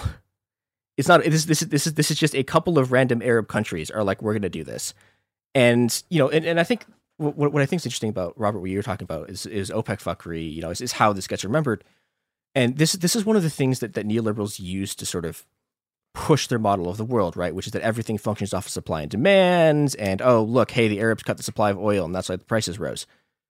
But it's just it's just wrong. It's empirically wrong. The price cut happened. I mean, the price increases happened the day before the the the the oil the the, yeah, the, the the price increases the day before the embargo, and the embargo and the oil price people are different groups. They have nothing to do with each other. But you know this this gets sort of system like this this is this is how it's it's remembered. And, and you know it's not even just how it's remembered like like like the encyclopedia britannica has the date in which all of this stuff happens wrong. They have the sequence of events wrong. Like all, all of the like, most of the people who write about this remember this whole thing wrong. And and this is this is part of the sort of an enormous propaganda effort that the neoliberals are able to do at this moment which is they convince everyone that oh yeah the price increases and the, the gas particularly the gas shortages are are are about OPEC. But again, also like the, the US only imports like seven percent of its oil from from the countries who are doing the embargo at this point. So the, the actual thing that's going on has to do with price. It's, it's a weird thing has to do with price controls and uh, gas companies are hoarding gas because they don't want to sell it at price control levels and stuff like that. But you know the the, the oil price increases. You know, the, the- yeah, like it, it, it is bad. Like the price of oil does go up and there are shortages, but it, it has nothing to do with like it has nothing to do with the embargo. It has nothing to do with you know th- like the supply of oil going down. It's just companies didn't want to pay taxes, and so they started hoarding the oil instead of selling it, and they passed the price the tax increase on to the consumers instead of just paying it. And, and as we talked about before, once this sort of like tax increase goes in, that OPEC, that, well, some of the OPEC countries want to do goes into place, like the price of oil does increase, and this does fuck the economy even more. But the economy had already been sort of a mess before this and it has one other very important effect. And, and you know, this is, you know, I, I guess, I guess the, the theme of this episode is that the oil embargo matters, but the oil embargo matters because people think it matters, not because it did anything. And the other, so it matters in the U.S. because everyone thinks that oh, the, the scary Arab nations are coming for us. But it matters in the rest of the world because everyone else looks at this and goes, wait, hold on. You can actually use commodities, essentially. You can use commodity prices like com- countries that like have raw, you know, commodities can use this control to actually go fight, you know, to like to go fight the West and go fight the capitalists and go like, you know, get money for themselves. And this leads us into something Robert Garrison, do you, have either of you ever heard of the G77? Uh, is that like the 77 countries that have the most money?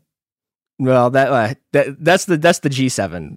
Well, yeah, but I was I was assuming Yeah, the no, it's- 77 it's- might be just a longer list. I, no, I have so yeah, so so this is this is the other thing from this period that just is is completely lost. That's almost completely lost to history. And the G seventy seven is actually still around, but what what they are was so in in the sixties, you, you know, you, you have all of these countries that have recently gained independence in sixties and seventies. All these countries that have gained independence um, from their sort of colonial overlords, and they start to band together into basically a voting bloc in the UN.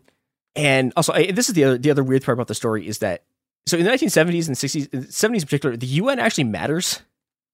Like it's it's a it's a, it's a thing that uh, people yeah, there was that like believe- 20ish yeah. years after World War II where people were Yeah. like, maybe. I mean, a good example of the degree to which the UN actually used to be meaningful is watch the first Street Fighter movie. Um, because the good guys in that are clearly based off the UN, and nobody thinks it's ridiculous that the United Nations are actually doing something. Um, it's fine to have Jean Claude Van Damme be the leader of the United Nations, fist fighting a guy. That that makes total sense in the early Yeah. 1990s. and you know, and so and, and part of we'll talk about this more next episode, but the, basically, so the, the reason the UN is a joke right now is because of what the U.S. was doing to stop the G77 from doing anything. I mean, I would So- argue that fail, massive failures in Rwanda and uh, uh, Bosnia had a huge impact on that. Too, That too, a yeah, I couple think- of genocides go down, and people are like, "Well, what are these guys doing?" But yeah, Yeah, yeah. Well, this is this is this is how they got dysfunctional to the point where you can get that. yeah, which is so Okay.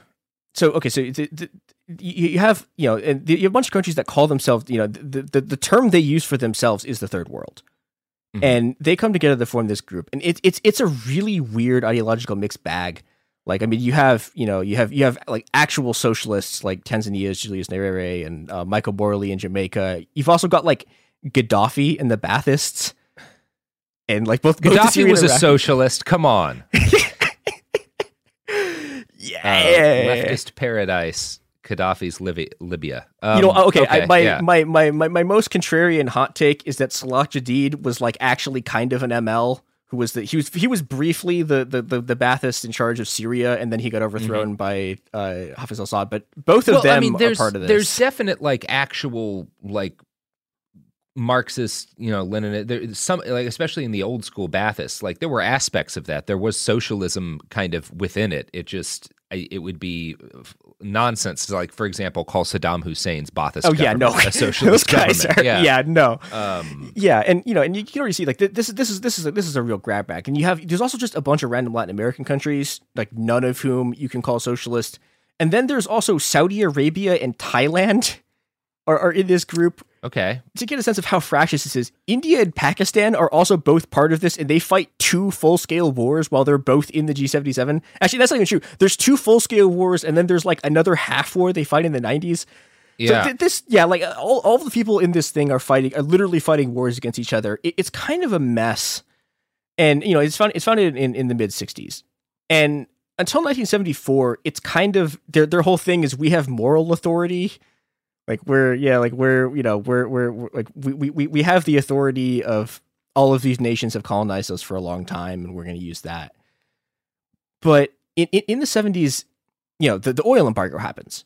And a lot like most I- think all most of the opec states are are are are in um are are, are in the g77 and they look at they look at the oil embargo and they look at OPEC raising prices and they go, "Wait, we can do this too." And the OPEC states are like, "Oh, hey, we can use this to push the whole, you know, we can use it to like push the whole power of like of the third world." And they they their plan to do this is something called the New International Economic Order, which is also something that no one has ever heard of that is extremely important that has just so I the, the spoiler alert is that this this movement gets crushed so thoroughly that nobody knows what the new economic order is, and the third world is now a slur.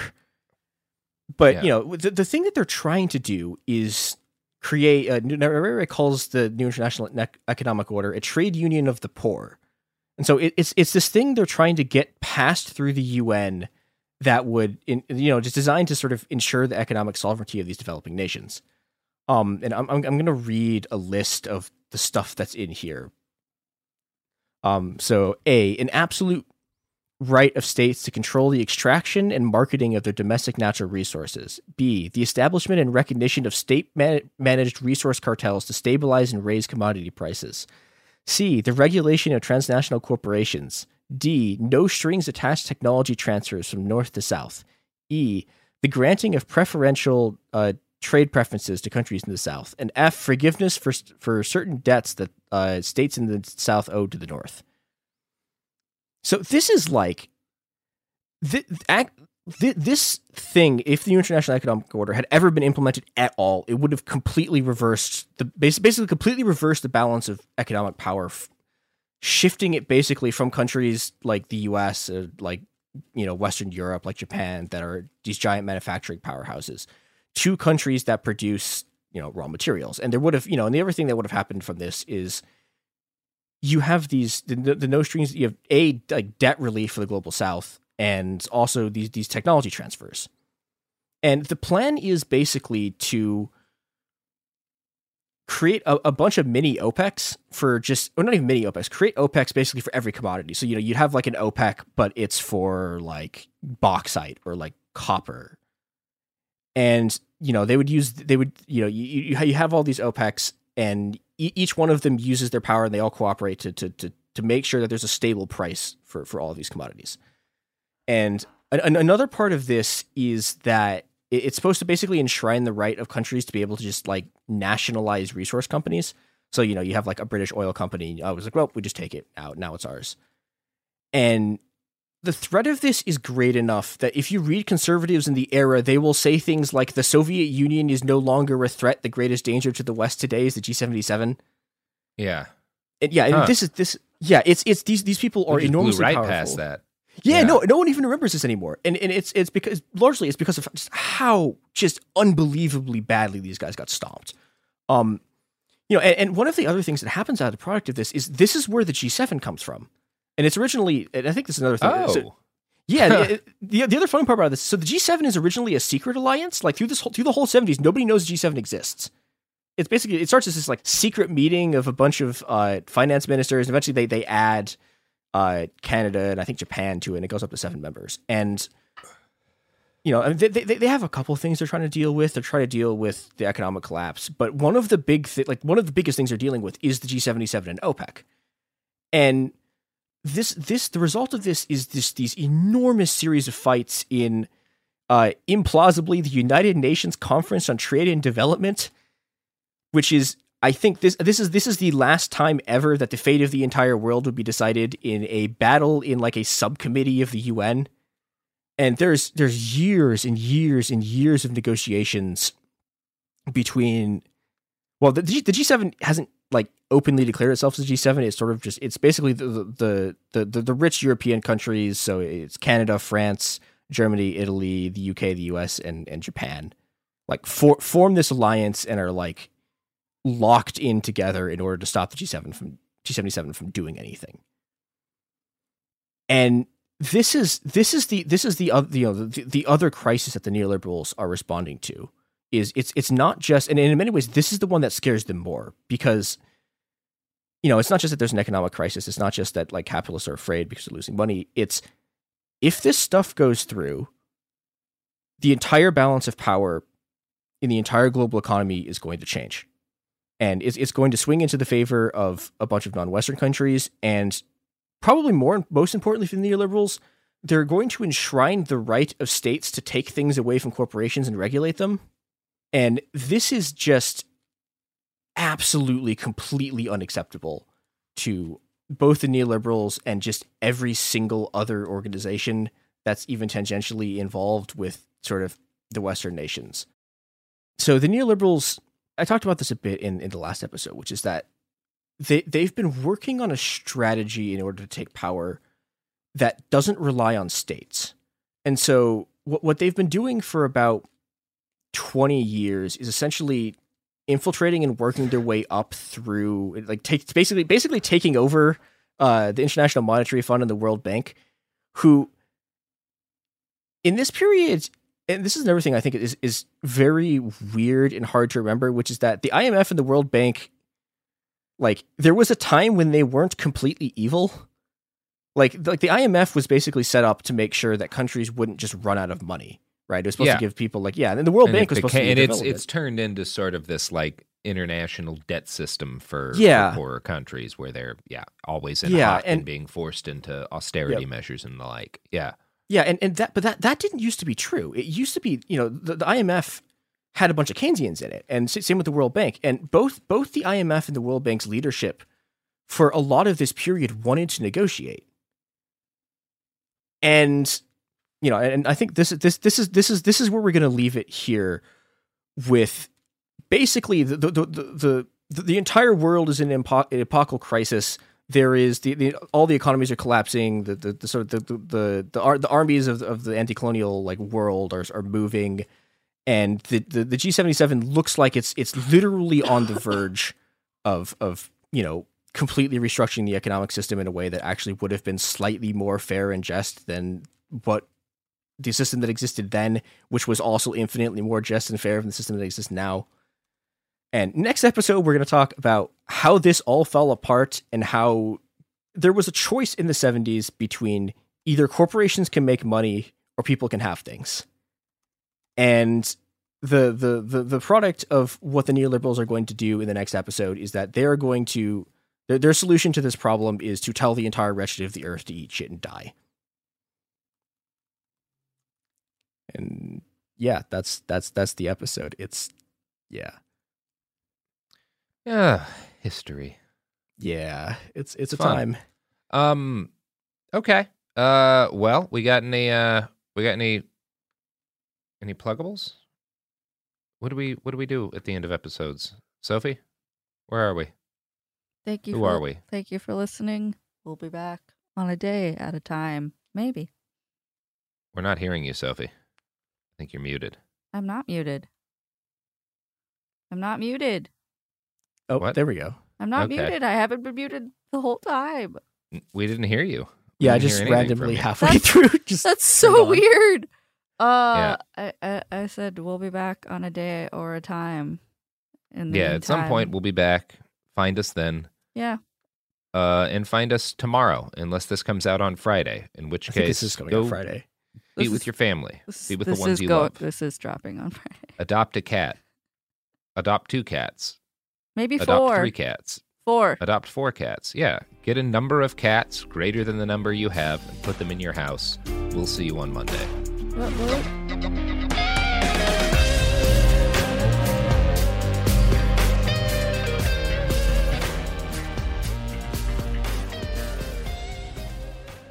Hey, we'll be back Monday with more episodes every week from now until the heat death of the universe. It Could Happen Here is a production of Cool Zone Media. For more podcasts from Cool Zone Media, visit our website, coolzonemedia.com, or check us out on the iHeartRadio app, Apple Podcasts, or wherever you listen to podcasts. You can find sources for It Could Happen Here updated monthly at coolzonemedia.com slash sources. Thanks for listening. This is Malcolm Gladwell from Revisionist History. eBay Motors is here for the ride. With some elbow grease, fresh installs, and a whole lot of love, you transformed 100,000 miles and a body full of rust into a drive that's all your own. Brake kits, LED headlights, whatever you need, eBay Motors has it. And with eBay Guaranteed Fit, it's guaranteed to fit your ride the first time, every time, or your money back. Plus, at these prices, you're burning rubber, not cash. Keep your ride or die alive at ebaymotors.com. Eligible items only, exclusions apply. The wait is almost over. Get ready for the 2024 NFL season as the full schedule is announced. Every rivalry, every rematch, every rookie debut, every game revealed. The 2024 NFL schedule release, presented by Verizon, coming in May. Live on NFL Network, ESPN2, and streaming on NFL Plus. Terms and conditions apply to NFL Plus. Visit NFL.com slash schedule release to learn more. This is Raquel Willis from Queer Chronicles. Right now, there are close to 500 anti LGBTQ plus bills in state legislatures across the country. Lambda Legal is leading the charge against these hateful bills that target mostly trans and non binary people. You can fight discrimination and help write the next chapter of Lambda Legal history. To learn more about their open cases and to donate, visit lambdalegal.org. That's lambdalegal.org. If a new house is on your wish list in the next five years, grow your savings faster and experience your dreams with an Ohio Homebuyer Plus account from Kemba Financial Credit Union. A savings account specifically designed to save for a new home where you can earn 7% APY, a $500 matching bonus, and a $1,500 mortgage closing cost credit. Learn more at Kemba.org. Offer expires March 31st, 2025. APY equals annual percentage yield. Restrictions apply. NMLS 292230. Equal housing lender. Federally insured by NCUA.